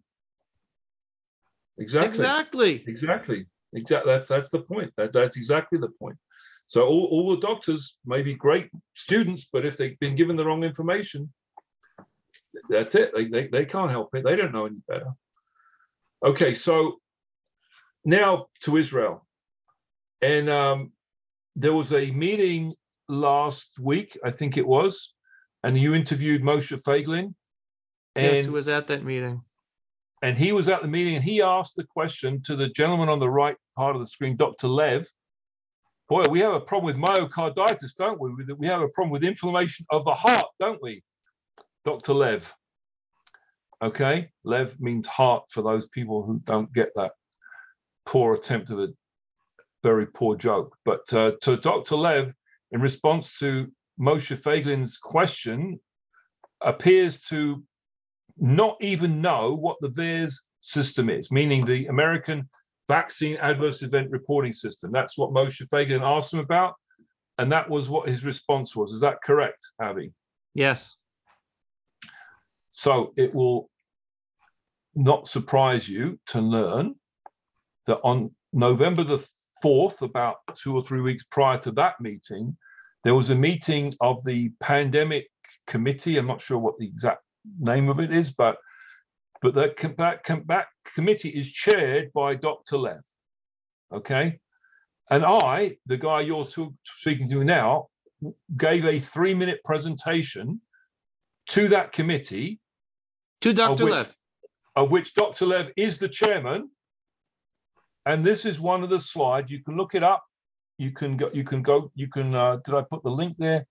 But there's, you can look it up. You can go to that uh, YouTube uh, page channel. And this is one of the slides that I presented. Can you read that from the USA vaccine adverse events reporting system, and that shows the number of deaths in, uh, I think it's the um, all all ages, right? Yeah, All ages. Okay, that was presented to that committee, chaired by Dr. Lev, and perhaps he was in the bathroom or somewhere at that moment, um, and that's perhaps why he was answered the answered the question from Moshe Feiglin two or three weeks later that he hadn't got a clue what this VAERS system was. But wow. was Wait, wait, I want to, under, I want to make sure people understand the point you are making right now. You are telling all of us right now that you personally presented the information from, from VAERS, the, the US government uh, adverse events reporting uh, system for vaccines of the 16,000 reported deaths in VAERS from, uh, from the, the, the COVID-19 vaccines. And it was to Dr. Lev's committee. And then two weeks later, in a televised committee meeting that Moshe Feiglin was present, and he specifically asked, and you have the screenshots there, and the video is also available for all who want to see. Moshe Feiglin asked Dr. Lev directly, what about deaths? What about the 16,000 deaths in the VAERS US government system? And Dr. Lev said, I never heard about the, those numbers. Those numbers are not realistic. Don't pay attention to them. And you're saying right now, you personally told that committee led by Dr. Lev that specific data point of the 16,000 deaths reported in the VAERS system from the vaccine. Yeah, I don't know. I had sixteen thousand, but yes, but but the point is that I I, I think and you you tell me because I didn't catch all the Hebrew. My Hebrew is not that great, but in Dr. Lev's answer to, to Moshe Feiglin, was he saying that he's never heard of VAERS, or was he saying that I don't agree with the numbers? What what was exactly what exactly was he saying in his answer there? He said recall? he's never heard those numbers and the don't numbers make no sense. It's not real. It's not realistic. I think he So even wasn't said that he was th- no denying knowing happened. about VAERS. It wasn't that he was denying knowing about, about VAERS. He was just he was He just didn't questioning the deny, numbers. he did not deny knowing about VAERS. He denied hearing any numbers of death from VAERS and specifically said the number is not realistic. Okay. Well, I mean, yeah, we, we, we, we, we certainly can't prove cause and effect. That's that that's a general problem with the VAERS. We know that, but but to say that he never heard those numbers, um, you know, I again, I think the numbers here were like twelve thousand. I think I can't remember what I can't see clearly, um, but uh, but certainly they were in the order of, of magnitude that uh, that he's took that the the, the sixteen thousand that that Moshe Feiglin was talking about. I just want to make make sure that everyone understands those sixteen thousand number is actually really includes U.S. and non-U.S. deaths. So really, the U.S. deaths are about eight eight to nine thousand. So just to be clear on that. But the main point here is that certainly in in in in major part of what Dr. Lev appears to have said in response to Moshe Feiglin's question, uh, that's contradicted by what I personally, me, presented at, at his committee two or so weeks earlier. And just an observation, anyone who knows anything about interpreting behavior, if you watch the video Yes. of of uh, Moshe Feiglin answer asking Dr. Lev this question about the data in VAERS, Dr. Lev looks down and he does Yes. not look Doc Moshe Feiglin in the eye when he Oh, gives him his answer talking about VAERS Right, and the he- yeah. numbers. Yeah, yeah. I'm not. I'm not a body language expert by any stretch of the imagination, but yes, he was like looking down and sort of mumbling his answers, um, y- you know, that sort of thing. So it, it- you know, I don't know what how he normally speaks, so I can't gauge it, but it did. It didn't. It didn't look right to me. Right. My my non-professional psychology eyes. Right. Okay, so I think that's. I think this is a pretty important slide, actually. Um, would you Would you agree? I think that's one hundred percent. And those who are interested can con- contact me to see the actual video so they can see it for themselves, this, this conversation. Yeah, and you can queue up my video as well. that, Oh. You know, my, my three minutes. uh Oh, that's on- please, please send that to me because I, because I can, I yeah. can, I can use that. I could put one you next to the other. next to it. Okay, okay. Um, okay, so and this is and this is I think this was actually the, the actual slide that I showed. Um, so so um, I- think this was uh, yeah. This is showing that the, the number of deaths reported um, in just uh, the COVID era exceeds the total number of deaths reported for all vaccines for all years, which goes back to 1990 combined. Combined. Okay, if, if you can't say there's a signal there, whether or not these were actually causation, we, we don't we don't know. But um, if you can't you can't say there's a signal there, then we have a real problem. In fact, many of these deaths occur within uh, like one, two, three days after vaccination. If this was sort of background noise where people are just picking up deaths that occur anyway, you would see a constant number of deaths more or less every day after vaccination, but you don't see that. You see it mainly between the first uh, one, two, or three days. So that's can- very and- highly suggested. Sorry. No, and can you give us a perspective of the other vaccines that have come to market?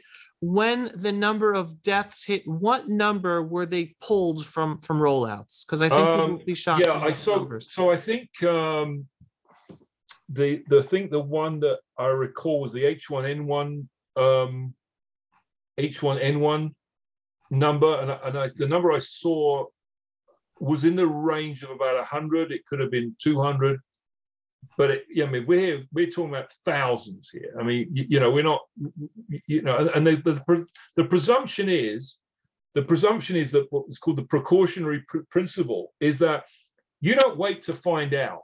I mean, you've got a lot of deaths, okay? Right now, it, okay, we've got a lot of deaths here. We've got to stop something right now, and then we're going to ask questions. We're not going to wait for more deaths and while this is going on, then to try and figure it out while while more deaths are occurring, you know, every day. We're going to stop it right now. So, so, so I think that some of those vaccines that in the past we were talking about 50, 100, you know, less than a thousand, certainly, i- i- much less than a thousand, uh, are, are what we're talking about. The the average number of deaths per year for all other vaccines, I think, is about uh, 70 to 100. I think roughly, uh, it- it's that sort that sort of number per year for all vaccines combined, 70 Right. to 150. So, And- so. and- uh, The other point I just wanted to mention, if you could address, is it's not just the, the amount of deaths, it's the amount of deaths per shots given. Okay, so right, so yes, so so in the Meaning, because some people like to say, oh, it's not comparable because so many Yeah, more okay, shots I'm, were given. I'm going to show you. I'm going to show Obviously, you a it's a higher slide. number. Let me show you that. Let me show you that. Let me show you that. That's I, I'm going to I'm going to show you a slide in a moment. So yeah, so the VAERS, the VAERS system does not have a denominator. You know, as you you you have to go and find in other places how many shots were given and that, that's- and by and you have to look at it by age. It's it's it's it's uh, more complicated than just looking at the absolute number of, of events. But on this slide, actually addresses what your question is. Okay. And so what we done, what we what we've done here, this is with um, Josh Guetzkow of the Hebrew University. Uh, what we've done here, and by the way, I just need to acknowledge.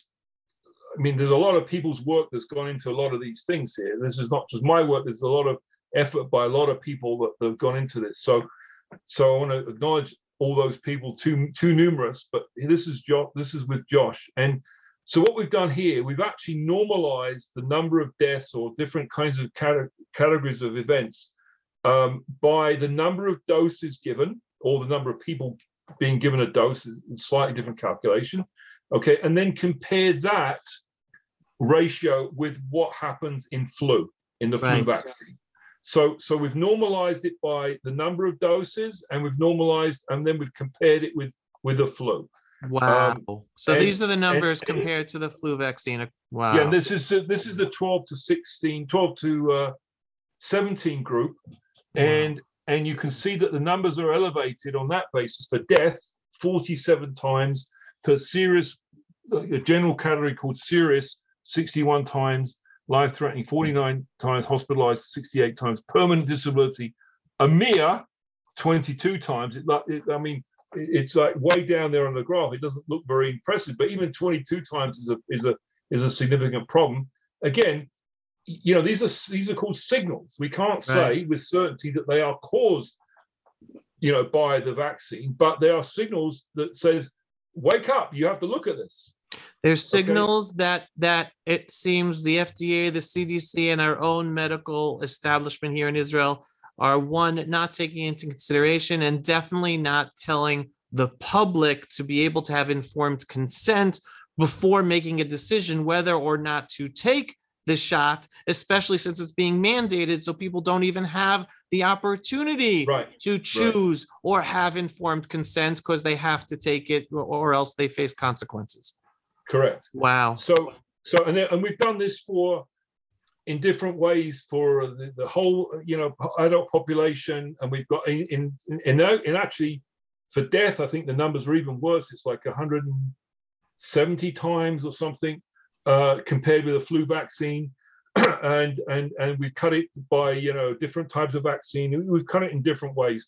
But, but I, I, whichever way we cut it, it's still a problem. And we also done another analysis, which I don't show here, where we compare it against the H1N1 vaccine, where it, it, according to CDC's own paper on that, they said in their in that report there was over-reporting. They felt it was or or enhanced reporting in the H1N1 case. But even when we compare against the, at that H1N1, we still get these elevated types of ratios. So that this is a very this is a very important slide. And and then we drill down in more detail here to to more uh, specific kinds of uh, issues. Um, and you can see some of the ratios are just through the roof. Myocardial events um, three and a half thousand times more than the flu vaccine. So this is all uh, ratioed against you know number of doses and and against flu vaccine so so so that's why you know and i think that's a reasonable vaccine to compare it against um, i mean you yes you do I mean, we've done analyses on by age specific as well which you do have to you know look at that but this is age specific to 12 12 to 17 um, so these are just these are just sort of like These are astronomical. is no, is no one watching it? Astronomical. Is no one looking at this? Is no one looking at this?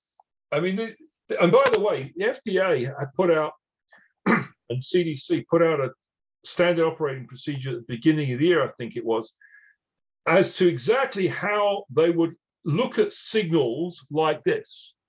Okay. And so we did a lot of work um, reviewing the methodology for their signal analysis.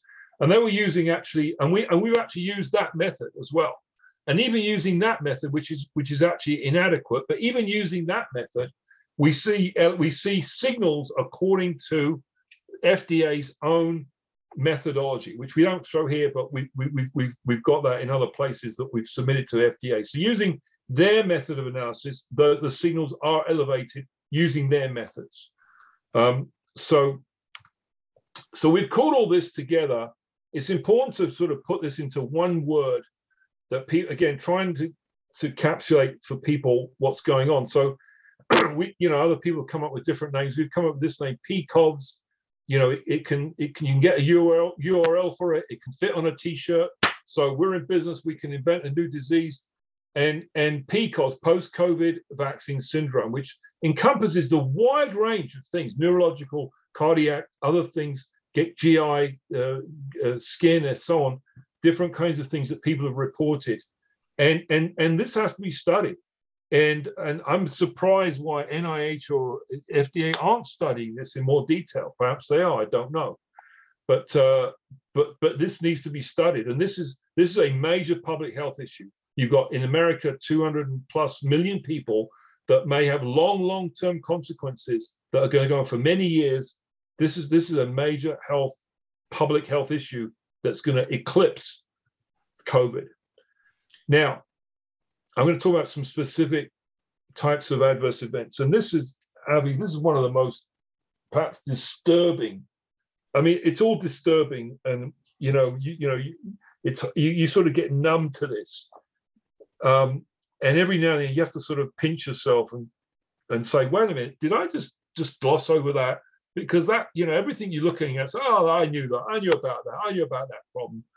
and you and you get very numb to it, and and and it's really terrible that we do so. But here's look at pregnancy now.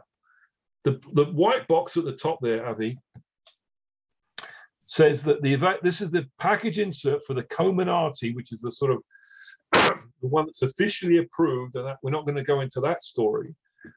Uh, says the available data administered to pregnant women are insufficient. Just for people who don't know that, that's the officially approved Pfizer vaccine, which actually is different than the one given, but we're not getting into that. But that refers to the Pfizer vaccine. Right. Okay. So it, it, the, the data are insufficient to inform vaccine associated risks in pregnancy. So, right there, in a normal world, in a normal world, then a, a, woman, a lady that is uh, pregnant or about to become pregnant would look at that and reasonably say, well, you know, that's a bit chancy. I'm not sure I want to take something that might be like thalidomide or something that might be alcohol or might be something like other drugs that, you know, people refrain from taking, you know, while pregnant. Okay that might that that conjures up for me those types of risks. And i choose because i have freedom of choice and no one is forcing me and no one can force me to take the vaccine i choose not to take that vaccine because i'm pregnant or about to become pregnant. Okay? That that's that's that's normal. However in the green boxes below, you see that CDC are either strongly or just plain not strongly, but just recommending to patients, to pregnant women, to take the vaccine because there are some risks of getting COVID in pregnancy, which there are. But again, we have to uh, balance the risks and the and the benefits, which they haven't really done. But they're strongly recommending this. Okay, you're strongly recommending. You really don't have any data, but what do you know, CDC? Well, what you know, CDC, on this slide is that CDC are conducting studies, okay, in which in the yellow words in the middle of the slide, they say in their protocol, this is CDC's, the words of the CDC uh, scientists or the, the scientists that are doing the studies for the CDC. They're saying there is an urgent need to monitor the safety of these vaccines during or around the time of pregnancy. So, on the one hand, CDC is strongly recommending these vaccines to patients, but on the other hand, conducting studies where there is an urgent need to study the safety of the safety of the vaccines in pregnancy. Did you tell the people when you strongly recommended them to take the vaccines that you're doing this study and you consider there to be an urgent need? Gee, I wonder what that person would, what decision they would make Oh, CDC are conducting a study. They think there's an urgent need to study this in pregnancy. Hmm, should I take the vaccine or not? Gee, I wonder what I would do. Okay, I mean, this is this is, and not only that. In the protocol, the CDC scientists have waived, have requested to waive the requirement to obtain informed consent or parental permission for the women who are entering these studies without their knowledge that are part of HMOs or whatever it is, however they're studying this, these women don't even know they're in the study. Wow. Uh, I, do, do, you want to just like breathe on that, Mark? breathe on that for a moment? Can you see how shocking that is? Yeah. And, and then, and then women are being mandated. They're working, they're going to work, and and um, you know, lady gets pregnant, she's got, you know, figures she's got six, seven, eight months of working time that she has to, you know, she can earn some money because she's going to take maternity leave in seven months' time, right? She's she's sort of under the gun there to keep working as long as she can. And yet now she's being mandated, but she can't work unless she takes the vaccine. So not only she doesn't she does she not even have in some cases any informed consent, but now she's being effectively coerced economically. Yes, does she have freedom of will? No, not really. Right? I mean, if you can't see how absolutely repugnant that is, okay, there's a problem. I'll even add to that. I mean, I can only attest to what we experienced here in Israel. I don't know what was done in other countries, but there was a massive scare campaign specifically targeting pregnant women to get Oh, the really? vaccine because their their fetuses were in were in danger if the pregnant women would get sick from COVID. And it was a massive government, medical establishment, media scare campaign that, uh, meaning it, it gave it made any pregnant woman seem crazy to doubt To the, not to yeah. the, the the need in order to protect the baby for that they must get the shot. A total Right. scare campaign. if you want to study if you want to study this you know th- th- there's studied it properly study it in a randomized double blind clinical study with women who know the complete list of possible things that can happen to them. They have full informed consent. If they want to contribute to science as they say in the cdc hate. Right? Right. And I already saw you, you had, you showed the next, uh, here, the next slide, and I was about to say, I have heard countless of eyewitness testimony from nurses on the, uh, the immense amount of stillbirths that they are, are experiencing all over the place in hospitals all across the world ever since the vaccine rollout, numbers that they've never seen in all of their careers. Right. Right. Well, but this slide, yes. So this slide is actually a CDC study. And this is a sort of ridiculous nonsense that they're putting out. They, they, they put out these things, you know, risk for stillbirth among women with COVID. Okay, we're not talking about the vaccine. and and they're, and they're basically trying to make the case, oh, there's a risk. But they haven't really got any real data. So it's all complete speculation. It was not possible to access to assess vaccination status in this analysis.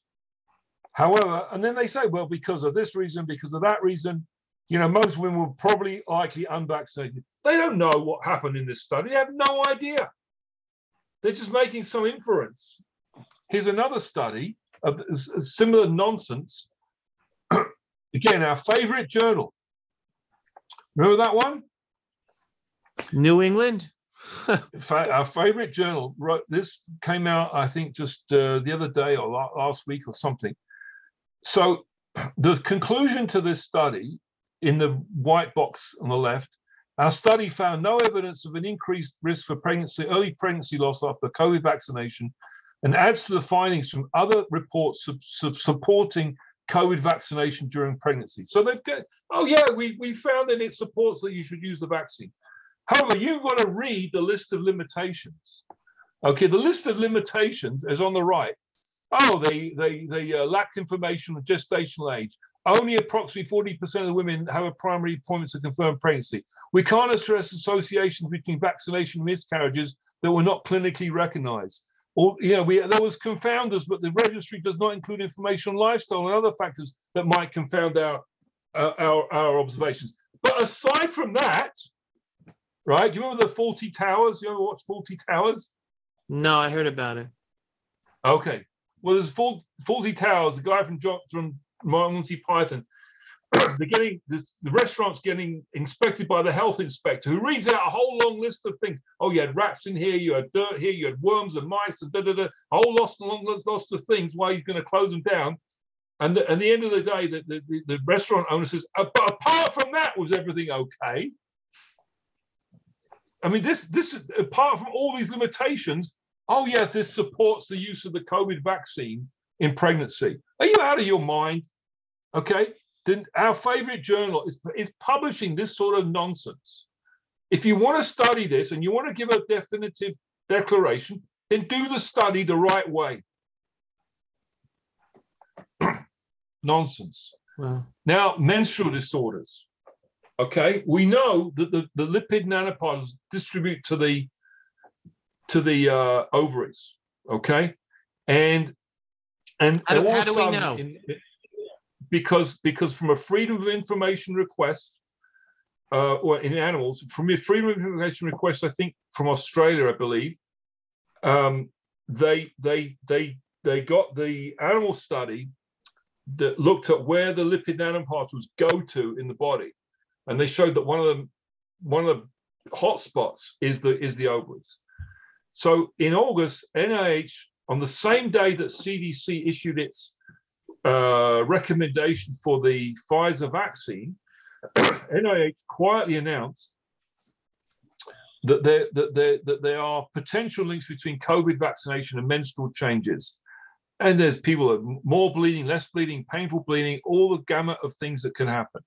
And in fact, I looked at the VAERS and there were in, in September, 7,000 menstrual disorder symptoms noted among nearly 5,000 case reports. Other vaccines prior to that were, were, were, were not even close to that number. The biggest number being actually in the in the Gardasil, the, the HPV, HPV vaccine, the, the papilloma virus vaccine.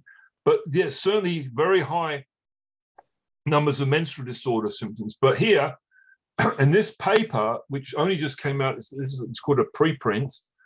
They report here that 80%, this is from the UK, from women from 28 to 43, 28%, uh, excuse me, 80% did not report any menstrual cycle changes up to four months after the vaccination, meaning 20% did, which means when you calculate all this, um, um, the, the, the underreporting, as a very quick calculation, of menstrual disorders in VAERS is underreported by a thousand times. A thousand times. Um, and and you know we've got reports, you know, especially in in the context of uh, you know Jewish religious observance, what this can mean. Uh, the, the based in a rabbinical court in uh, New York uh, noted this and what effect these sorts of um, effects could have on on uh, you know you know family laws uh, you know, that, that, are observed in the Jewish religion, um, and and and what potentially it could do to fertility. So so this is this is a problem that that we really need to know about, and that's just the menstrual disorders. What it what it can do to the ovaries, and and and and, and so on, we we don't know. But now let's talk about cancer. Again, the package insert. Read this. It's you, you can't believe this. Comirnaty has not been evaluated for the potential to cause carcinogenicity, which means cancer. Genotoxicity means damage to genes or impairment of male fertility. They haven't studied any of these things. And this this is just amazing. And, and now there's a lot of more biochemical data looking at uh, what the spike protein does to DNA, RNA, and so on. Um, what did it do to male infertility? Well, this is a paper that came out uh, just recently, and even though they sort of concluded they didn't find any differences, really there was some differences in different um, different parameters looking at uh, male semen, uh, you, you, know, different uh, measures of of, of um, semen quality, and and there are some trends here that that, that are in the wrong direction. This needs to be studied in way more detail than it has. Now, here's another problem, Avi.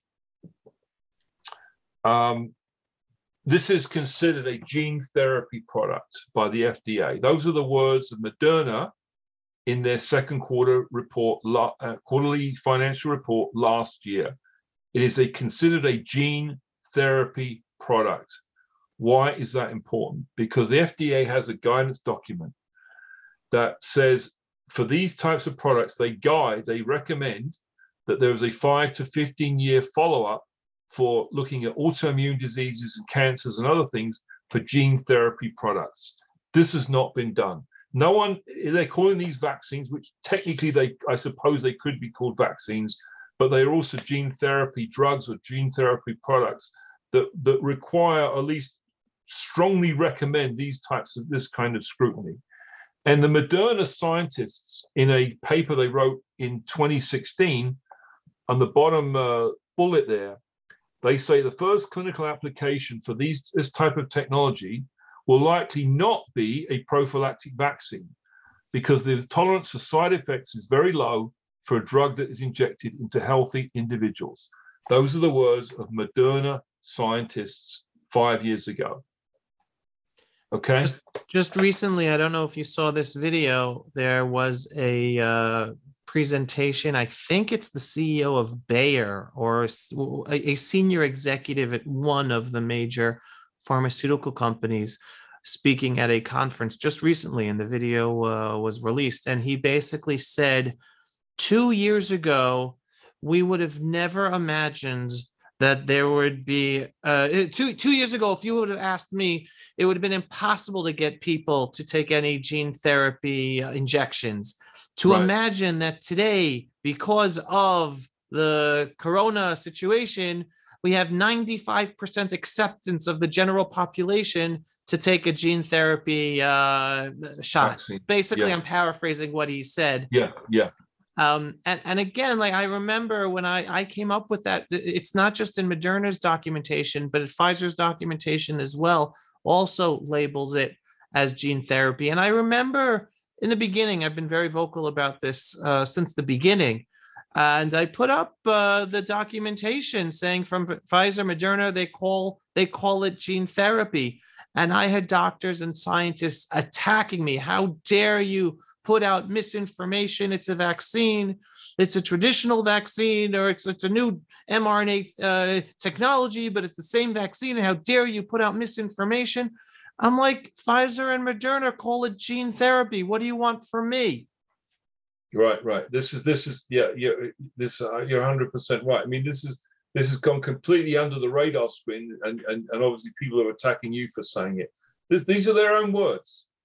These are their own words, uh, and and um, you know th- this is a completely different category of vaccine or drug than we've ever seen ever before. We have no idea what this stuff does long term, no idea, but we're going to find out, unfortunately. Okay, um, let's talk about deaths after vaccination. There's actually probably at least five pools of deaths that we can start to look at. People who die from a and for non-COVID reasons, but let's say a heart attack or you know some adverse event of the of the um, of the vaccine, and we estimate uh, conservatively using FDA and CDC CDC methods for estimating underreporting. We estimate in American terms that number is between 20 and 60,000.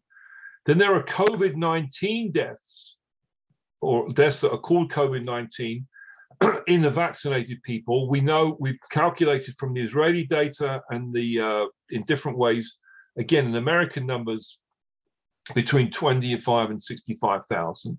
And then there's several other pools of deaths that we don't know yet, but we we suspect they are occurring. That there are non-vaccinated people infected by transmission from the vaccinated. You know, the big selling point was, oh yeah, take the vaccine and you're going to prevent transmission to other people. No, that doesn't seem to be the case. It does. It seems like people who are vaccinated can transmit the, the thing much more, at least as well as non-vaccinated. And because they now think they're protected, they're going out and partying and so on more than others. So that's a big problem.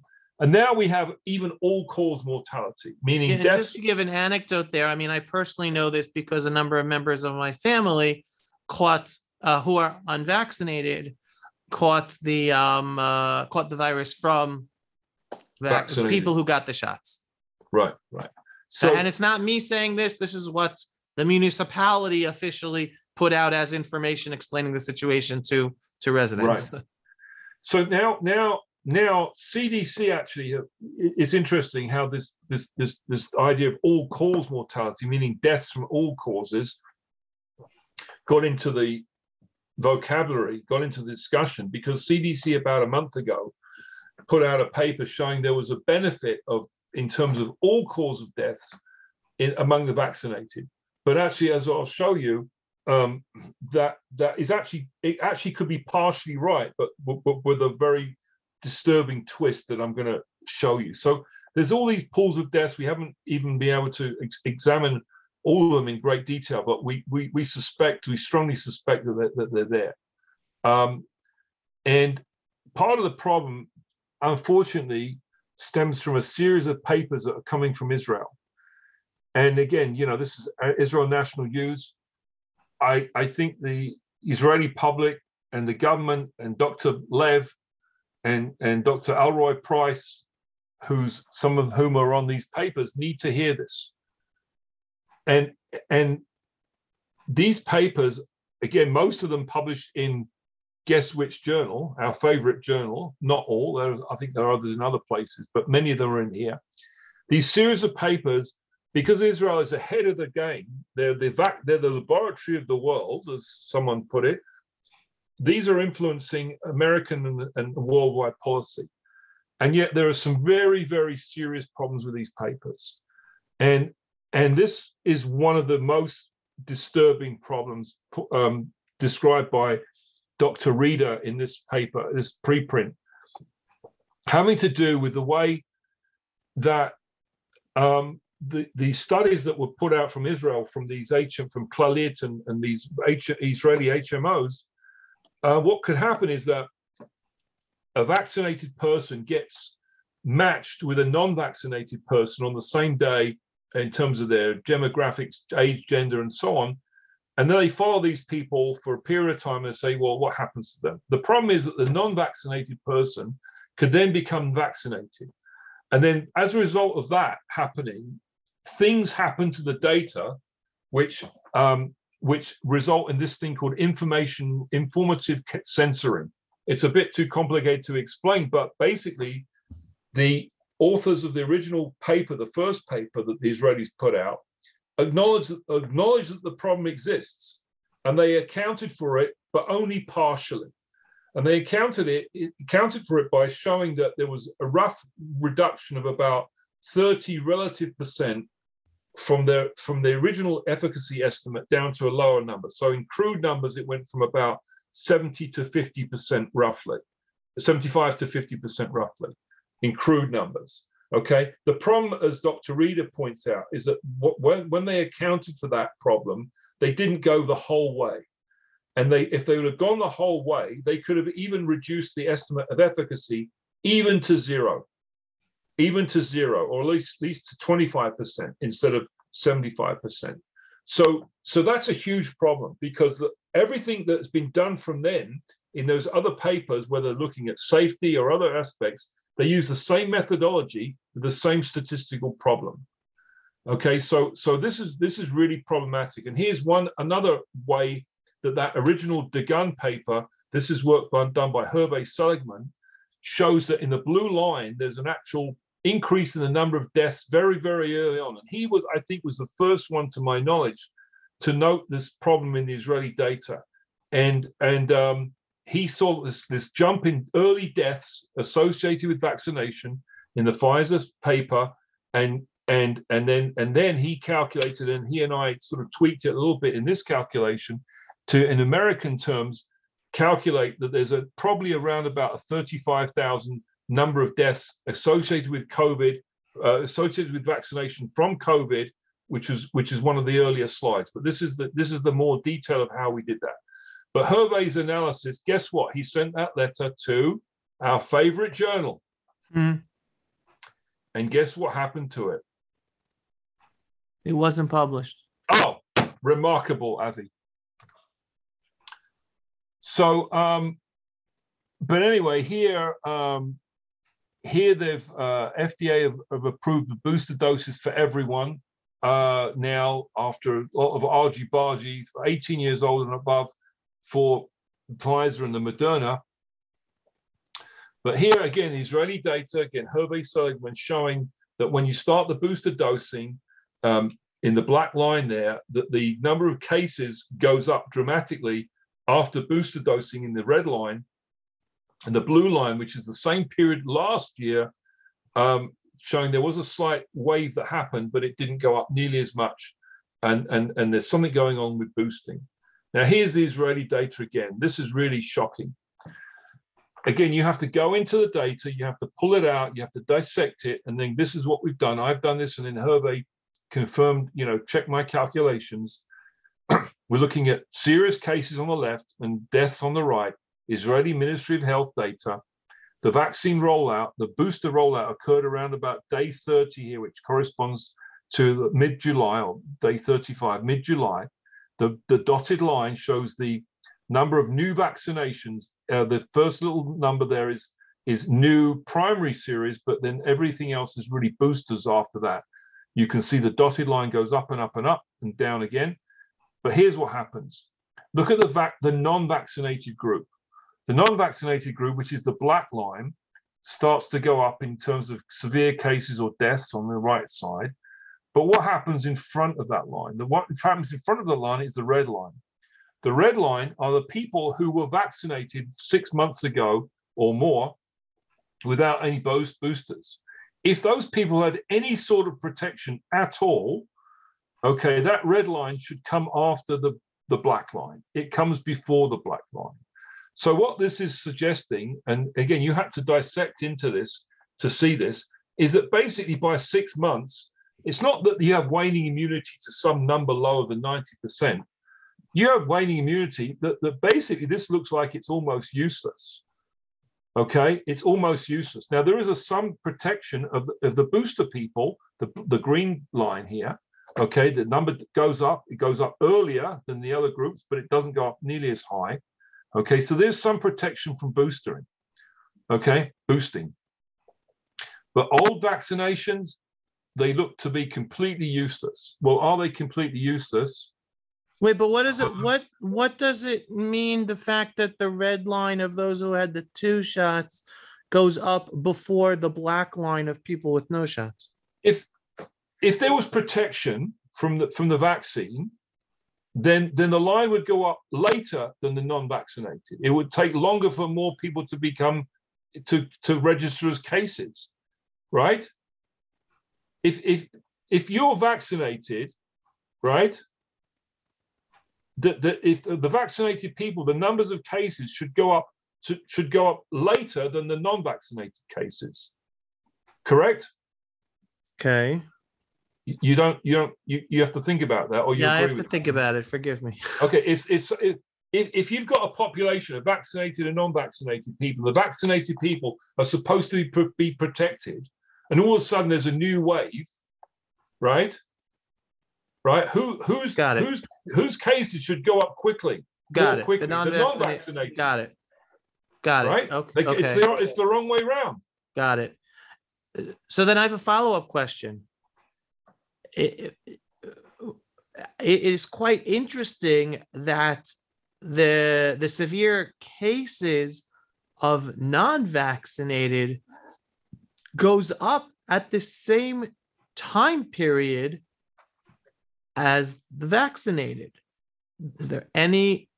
What do you mean? Uh, No, what do you mean? It's- I'm looking. the- the- They're going in front. We the black line is behind the red line. What, what are you talking about? Right. I'm. But but they're. Oh, both you mean the, at the very beginning, at the lo- at the very tail of th- it? th- You- they're the both very- starting to go up at the same time, even though the, the, the vaccinated severe cases jumps quicker than the unvaccinated, but Yeah, there's a little bit of a at lag. the same time.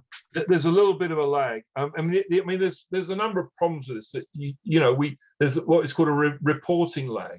So so there's a you know when the cases actually get reported and into the system, that actually could change the numbers a little bit as well. So so there's you, you know. No, I guess the- really- No, I'm, I'm trying to make a different point. I'm saying it, it's, it looks interesting that the, the unvaccinated, it's not like a high line throughout.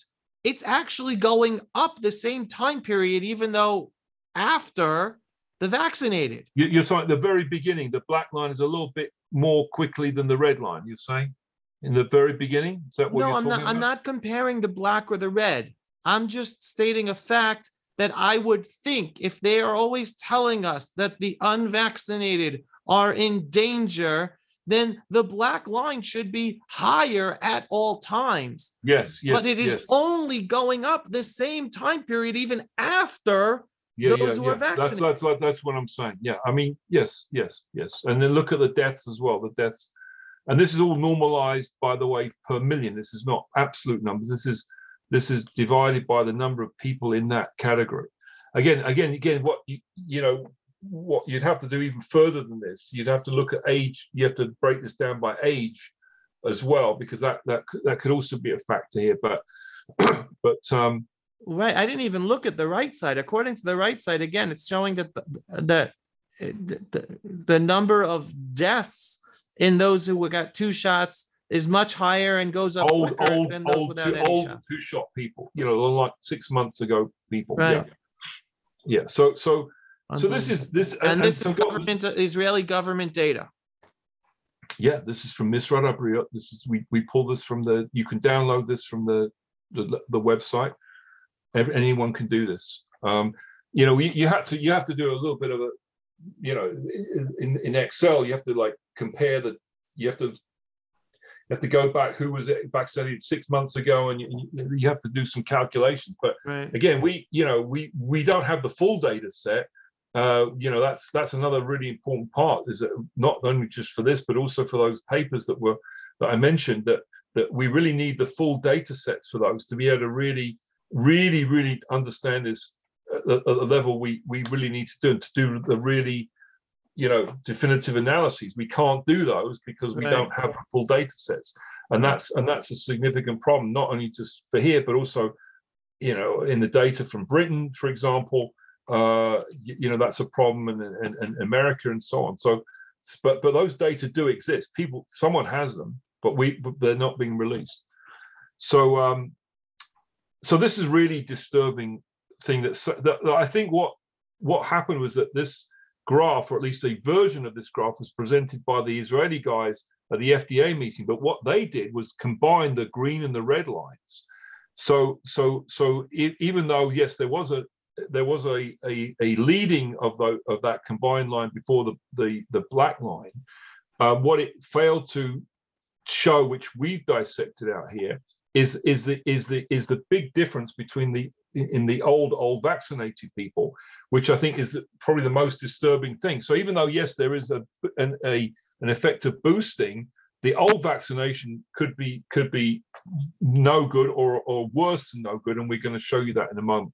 So I'm going to jump to that slide quickly because um, because this is this is a slide which I think is one of the best analyses I've ever seen from again from Hervé Seligmann, and I'm not going to even attempt to explain how he did it, but it but I understand I understand how he did it, but to explain it is it would take three hours.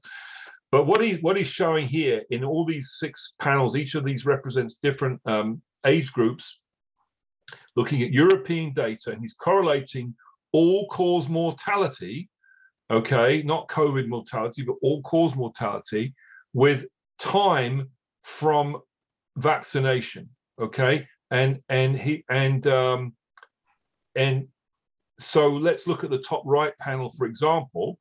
Uh, the yellow areas mean that there is a uh, there is a suggestion of detriment in terms of all-cause mortality in that particular age group associated with the degree of vaccination in the entire population. These are correlations that he got from the European data. So there's a detriment in the first approximately four weeks, which corresponds to what we know about, you know, vaccine, you know, deaths and all the stuff we've been talking about. For the next four to 24 weeks, roughly, there appears to be a benefit, which actually is consistent with CDC's pronouncement of benefit of all cause mortality. So, in that respect, even though there's problems with the CDC study, but in that respect, there's some relationship to what CDC published. But then the period after that is where it gets really scary. Because if the vaccine waned in in in in, in, in efficiency, they just it just waned to nothing, like it was not there. Then that line should be flat and horizontal. It's not. Those lines in all those cases are above the line in the yellow zone, which suggests there is an association with vaccination that was done 24 or more weeks earlier uh, as to all cause mortality that occurs 24 or more weeks after vaccination in all age groups, looking at vaccination in the whole population. That's really scary. That's saying that the, that the vaccine is, is worse than useless Hmm. after after about 24 weeks. What's even scarier back to the children is in the top left group panel are children 0 to 14, none of whom were vaccinated, or most of whom were not vaccinated. And in almost the entire graph, it's in the yellow zone, which means there is an association of all-cause mortality with vaccination in the whole population. Okay, that that that's really scary. And again, it, it, it's consistent with what we talked about transmission by others to other people, etc., etc.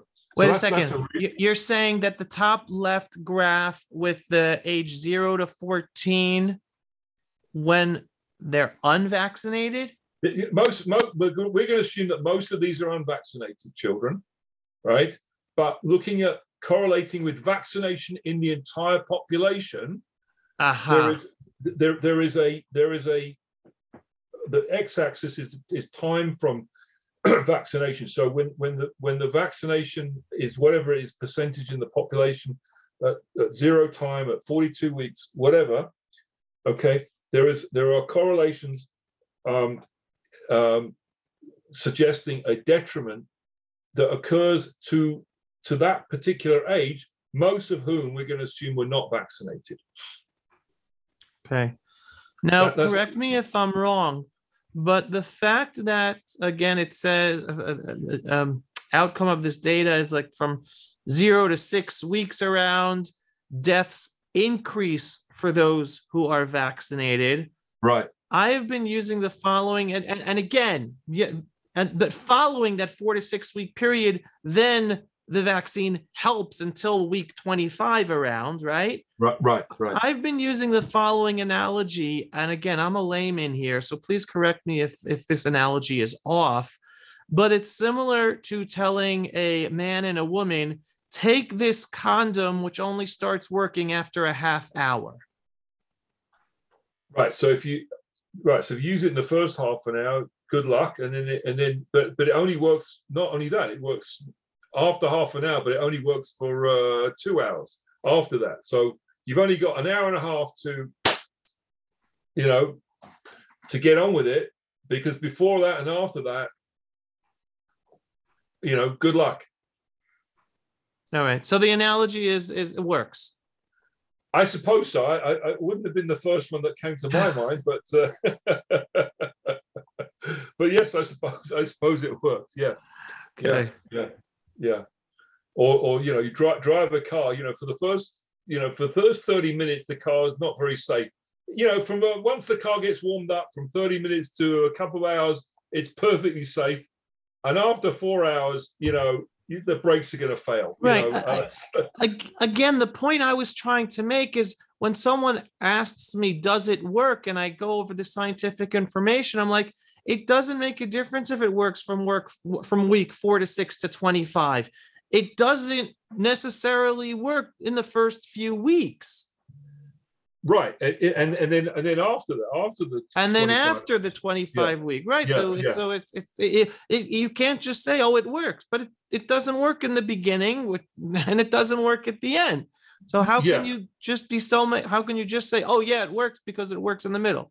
Yeah so the so the benefit and the risk overall you know even if you say all this evens out to zero i mean i don't know what it does but these aren't absolute numbers. You can't exactly do that on these graphs but right. but um but you know certainly certainly the risk benefit analysis you know has to take all those things into account and the, and the, the time window that you're looking at. And you know we've only had narrow time windows but there's other data other analyses that i've seen from you know different sources some more you know i'll say some more detail some less detail but but in general they're all pointing to sort of similar phenomena. Um, they've all come to it in different directions but they, they, they, seem to be pointing to to it in a similar in a similar way. So this is pretty frightening. I just want to see what i what i missed out. I, um yeah we talked about that. I just want to look at quickly boosters. That finally uh, Pfizer produced booster data, efficacy data, which was at a CDC, the CDC meeting a week or so ago. There was no corresponding FDA meeting that preceded it, which is which is what's normally happened. Had there been an FDA meeting, we we would have seen slides the bo- at the bottom of which may have may have very well used those words that we saw at the beginning uh, when we started talking this morning that said FDA did not verify these analyses. So we, we, we're lucky that there was no such meeting that was held, but instead CDC had their meeting where the format of the meeting isn't the same as the FDA meeting, and they showed their booster uh, study below here, and and when you compare those numbers in their booster study with the numbers in the in the um, in the non in the adult study, it turns out that the, the, the booster people in the various combinations of what can happen, uh, it's hard to compare across studies, but you know, to the extent that you can, that the booster people didn't seem to be doing so well. The booster doses is only is only is only minimally effective on an absolute basis. So so that that that's that's that's that's again backing up the point that you know the the heroin addiction analogy that we're giving more and more doses for less and less benefit and more and more risk. Wow. Um, so um, so now we have the, the, the this Omicron, uh, you know, uh, you know, thing here that we talked about at the beginning, and and this is a, um, you know, this is a, M- a CNBC, uh, you know, website, and look at this. The World Health Organization has said it will take weeks to understand how the variant may affect diagnosis, therapeutic and vac- therapeutics and vaccines. What do you mean it's going to take weeks? You got you can't work this out straight away. You know, you've got this Omicron and all these other Greek letters, and it's going to take you weeks, yeah, weeks, during which time it will be enough time for you to tell everyone to take the vaccine with more boostering. And only after that, then finally you'll be able to come out and decide whether whether the vaccines are any good or not. What what what were a ridiculous statement. Um, so oh yes, so You know what talking- bothers me about that statement even more? Yeah. I'm listening to the news here in Israel this morning on the radio. And when we say that, when we see the official World Health Organization saying it will take weeks to understand how the variant may affect diagnostics, therapeutics, and vaccines, in the news we are he, we hear one doctor and professor and scientist after another being called up and and telling us oh no, we know already that the vaccine is safe and will protect us from this new variant. You're like, maybe it will, maybe it won't, but how in the world are you lying so blatantly saying you have that information to be so sure of yourself? Right, And I'm not talking about right. one doctor or scientist, but all of them. When even the official organizations say there's not enough time or experience with this new variant, that they don't even have the information. They don't. They don't. They don't. They absolutely. So, um, so this is data coming out of England. Um, the British, um, you know, public. They call it the Security Health Security Agency now, or something. So, so the, this group from the Queen Mary College, University of London, um, where I did my first research project, believe it or not, a high school project. I used this library to do my first uh, research project. So I have a connection with this. My other connection is that the, the main author, Dr. Fenton, it turns out we went to the same school.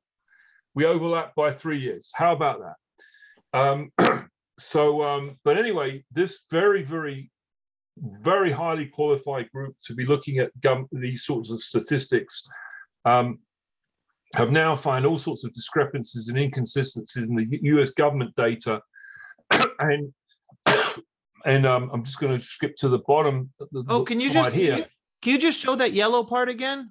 Go. This There we go. Can you just read that aloud?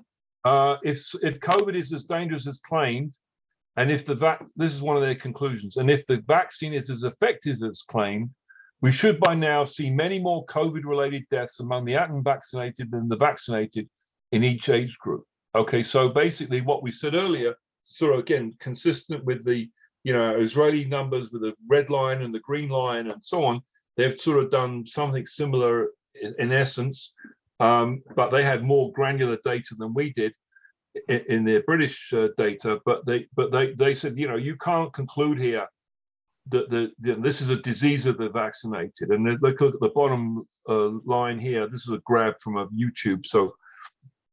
Uh, data provides no real evidence that the benefits of the vaccines outweigh the risks.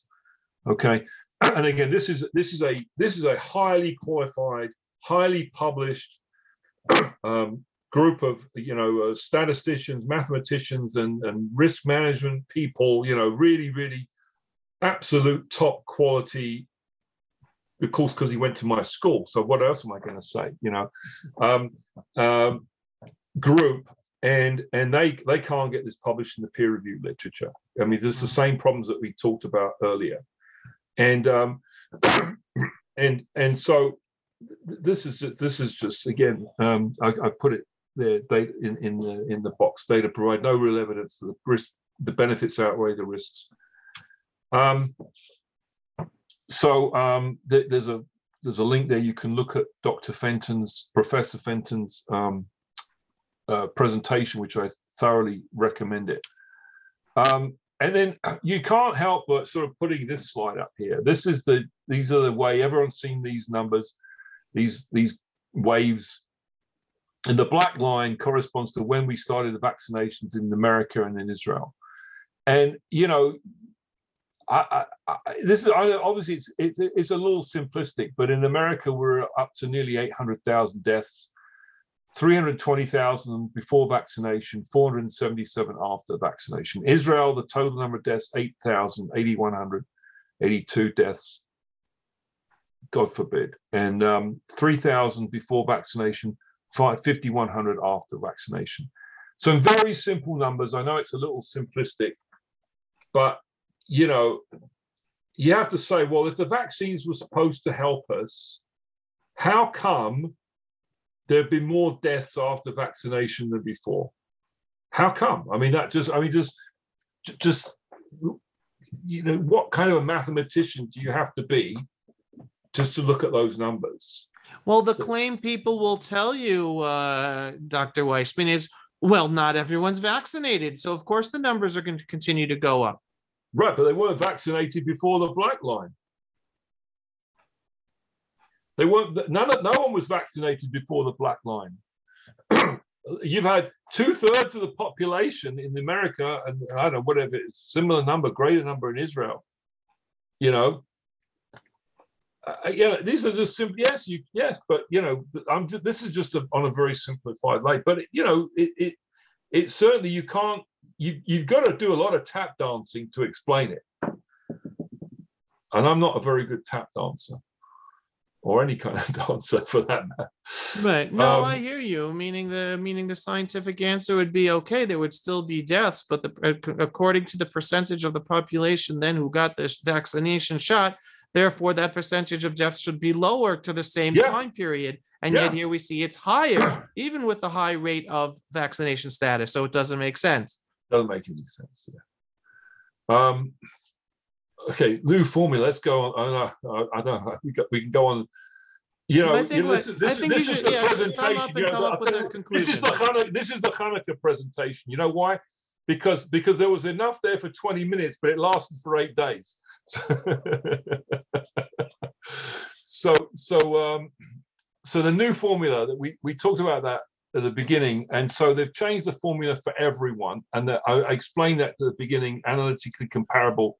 I'm not going to go through it again, but um, but uh, what that means. And this is Pfizer specifically saying, explicitly saying that you know the old studies were done with the old the studies were done with the old formula. They haven't done studies with the new formula.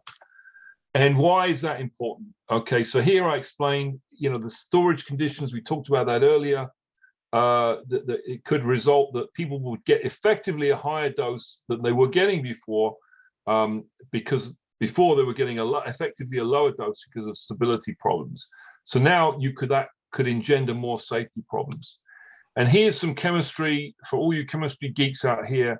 How that could one one way that how that could actually um, could affect the um, the way that this lipid nanoparticle, this little bubble at the top there, moves around the body, this long chain, this long thing here is, is, is an example of the type of lipid that this made up of.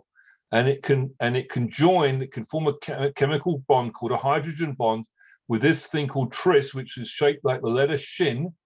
I guess Nes Gadol Haya Sham, right?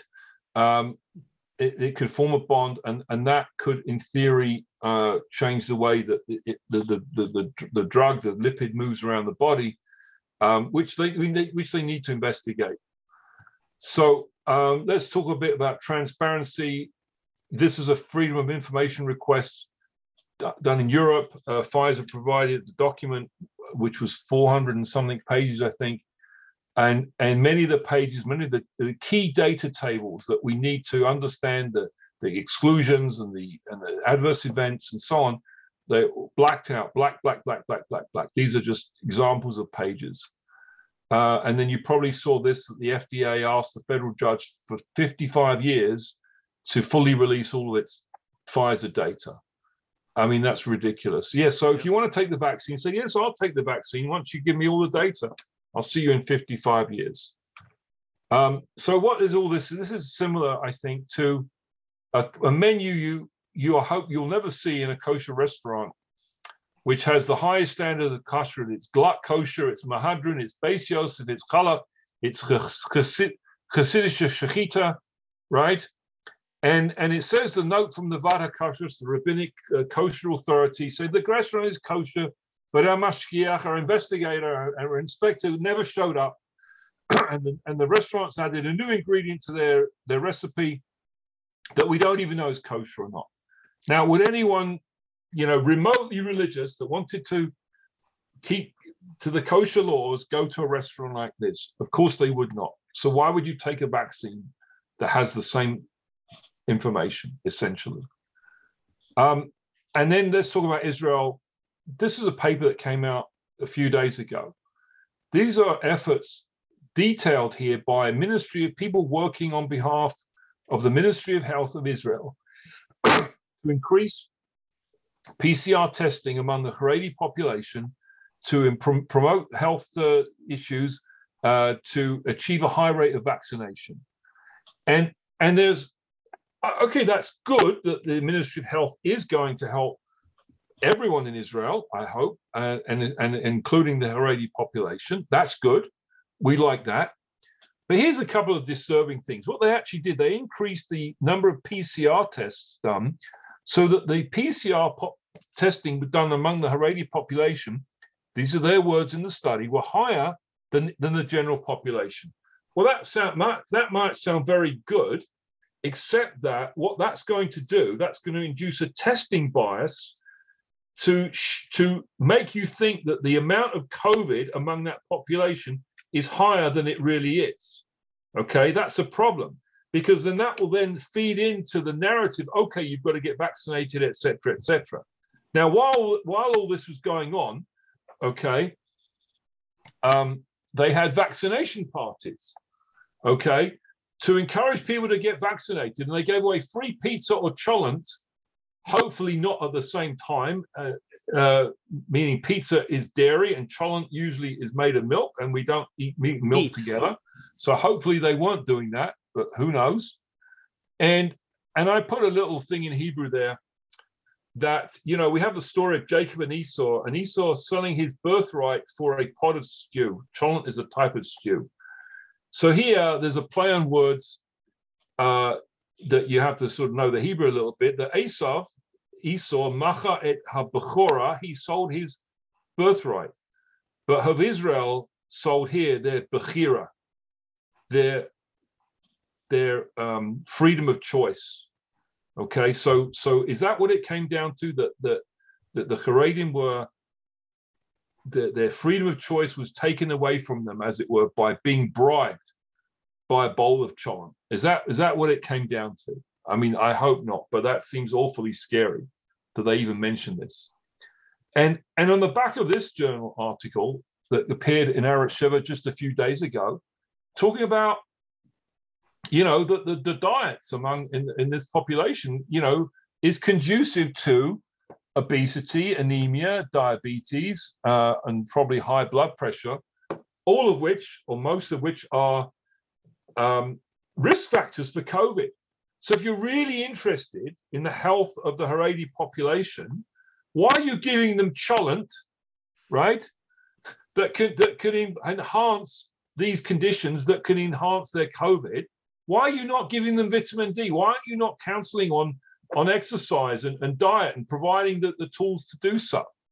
Okay, so so so yes, it might sound very altruistic that they went to the Haredi population. They did all these wonderful things, but really, it seems like it was all done for the purpose of vaccination. and not because they had anyone's real health um, interest in mind. That that's that that's the message I'm seeing from this. So that's pretty scary. And then of course, you've seen this article from Rabbi about Rabbi Kanievsky that uh, that's that's uh, ordered, according to the translation, to suspend teachers who have been not not been vaccinated. Was he told any of this by this health minister or this health health? Well, believe it or not, Rav, Rav Kanievsky is a very, very um, uh, first of all, for those who are unfamiliar, he is like the number one rabbi of the old, in, who's looked up to in the part of the ultra orthodox community, where they wait to hear what their head rabbi has to say before they decide what to do. So whatever he says is gold, and if he says to take a shot, they will take the shot. Um, but a, a, video is uh, a video of a meeting between some health practitioner and Rav Kanievsky's daughter is uh, was produced and making the rounds.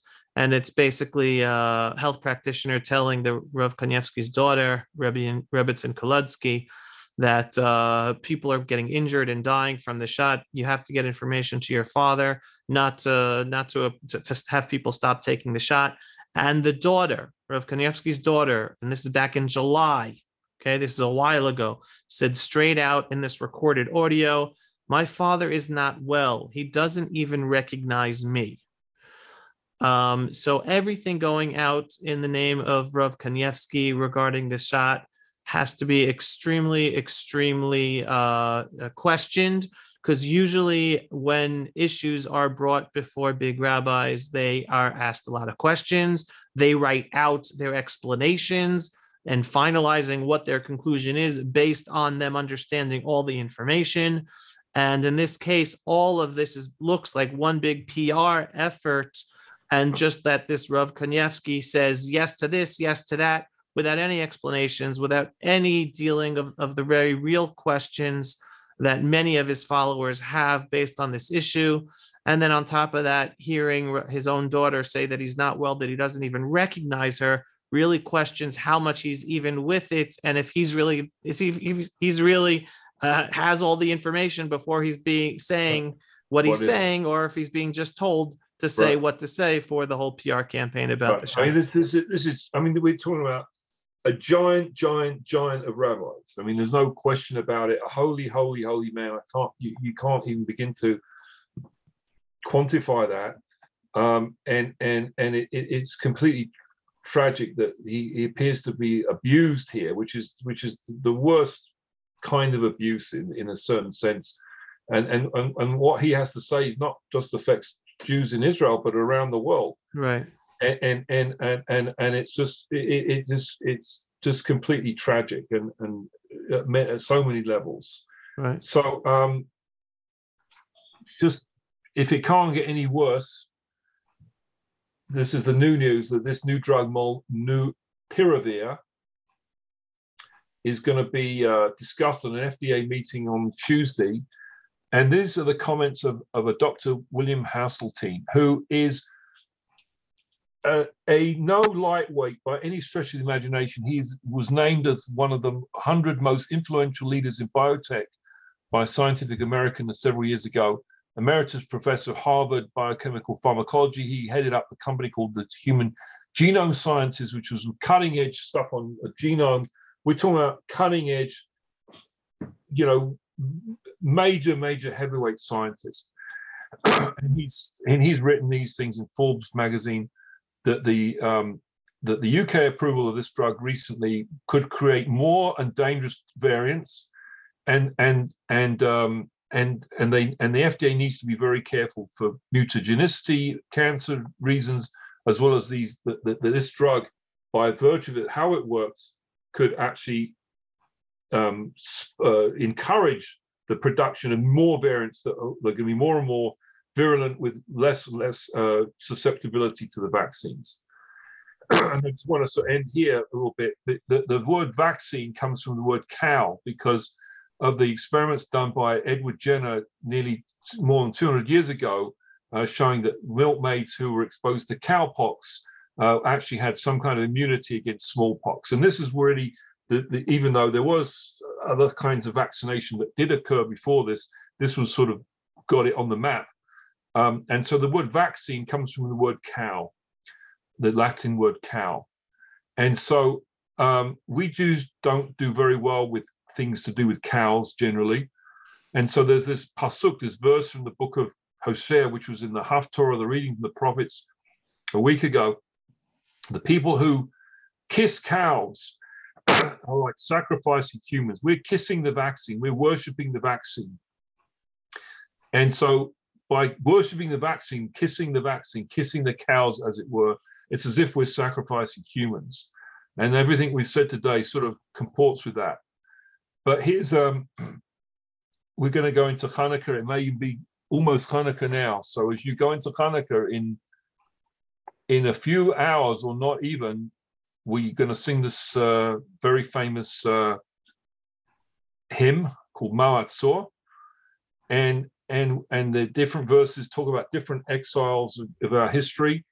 And this verse talks about the exile of, Egypt and, and Paro, Pharaoh, which interesting, Paro, Para, bad cow, I suppose. You could make a play on words there, but it talks about the Malchus Eglah, the, the kingdom of the cow, the kingdom of the calf, right? That the Egypt is referred to the kingdom of the calf for, for various reasons. So, so we want to have freedom from the we're, we're in the we're in the kingdom of the calf the kingdom of the vaccine right now. You see that? The vaccine of the calf. We're in the kingdom of the vaccine.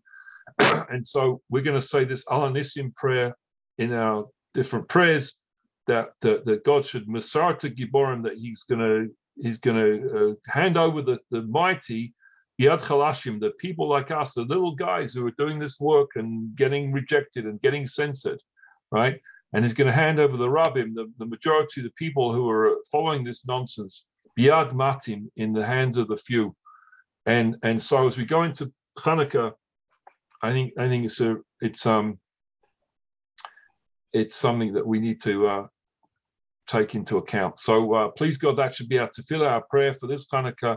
We should be freed from the shibud, the enslavement to the Malchut Eglah, the the kingdom, the domain of the vaccine. Bimheira b'yameinu. Amen. Amen. Uh, David, thank you so much for that very, very comprehensive uh, presentation. I had some people ask me if they can they can actually see the presentation themselves. They, they they saw part of the video, but is it possible to have access to the presentation to send to people or post together with it? Yeah, but you're gonna you're gonna uh, post the video up on your website, right? They can they can re- look for the whole Yeah, video. yeah, yeah. I'm saying people have Yeah. also asked just to have the. yeah, yeah, yeah. I'll, as I'll send you the I'll send you the slides. Yeah, All right, well, post Dave- David, thank you very, very much for this really uh, very deep and thorough analysis of the data and with your expertise. I hope uh, some people uh, will listen and begin to think more and analyze more the information and official information we are being told to make more better informed consent decisions for themselves and for their children. So thank you very, very much. Thank you. Uh, Hanukkah. Hanukkah Han- Sameach. Chanukah Sameach, David. And everybody, uh, you mind taking it off of the off of the Yeah. screen share? Sure. Yep. Yep.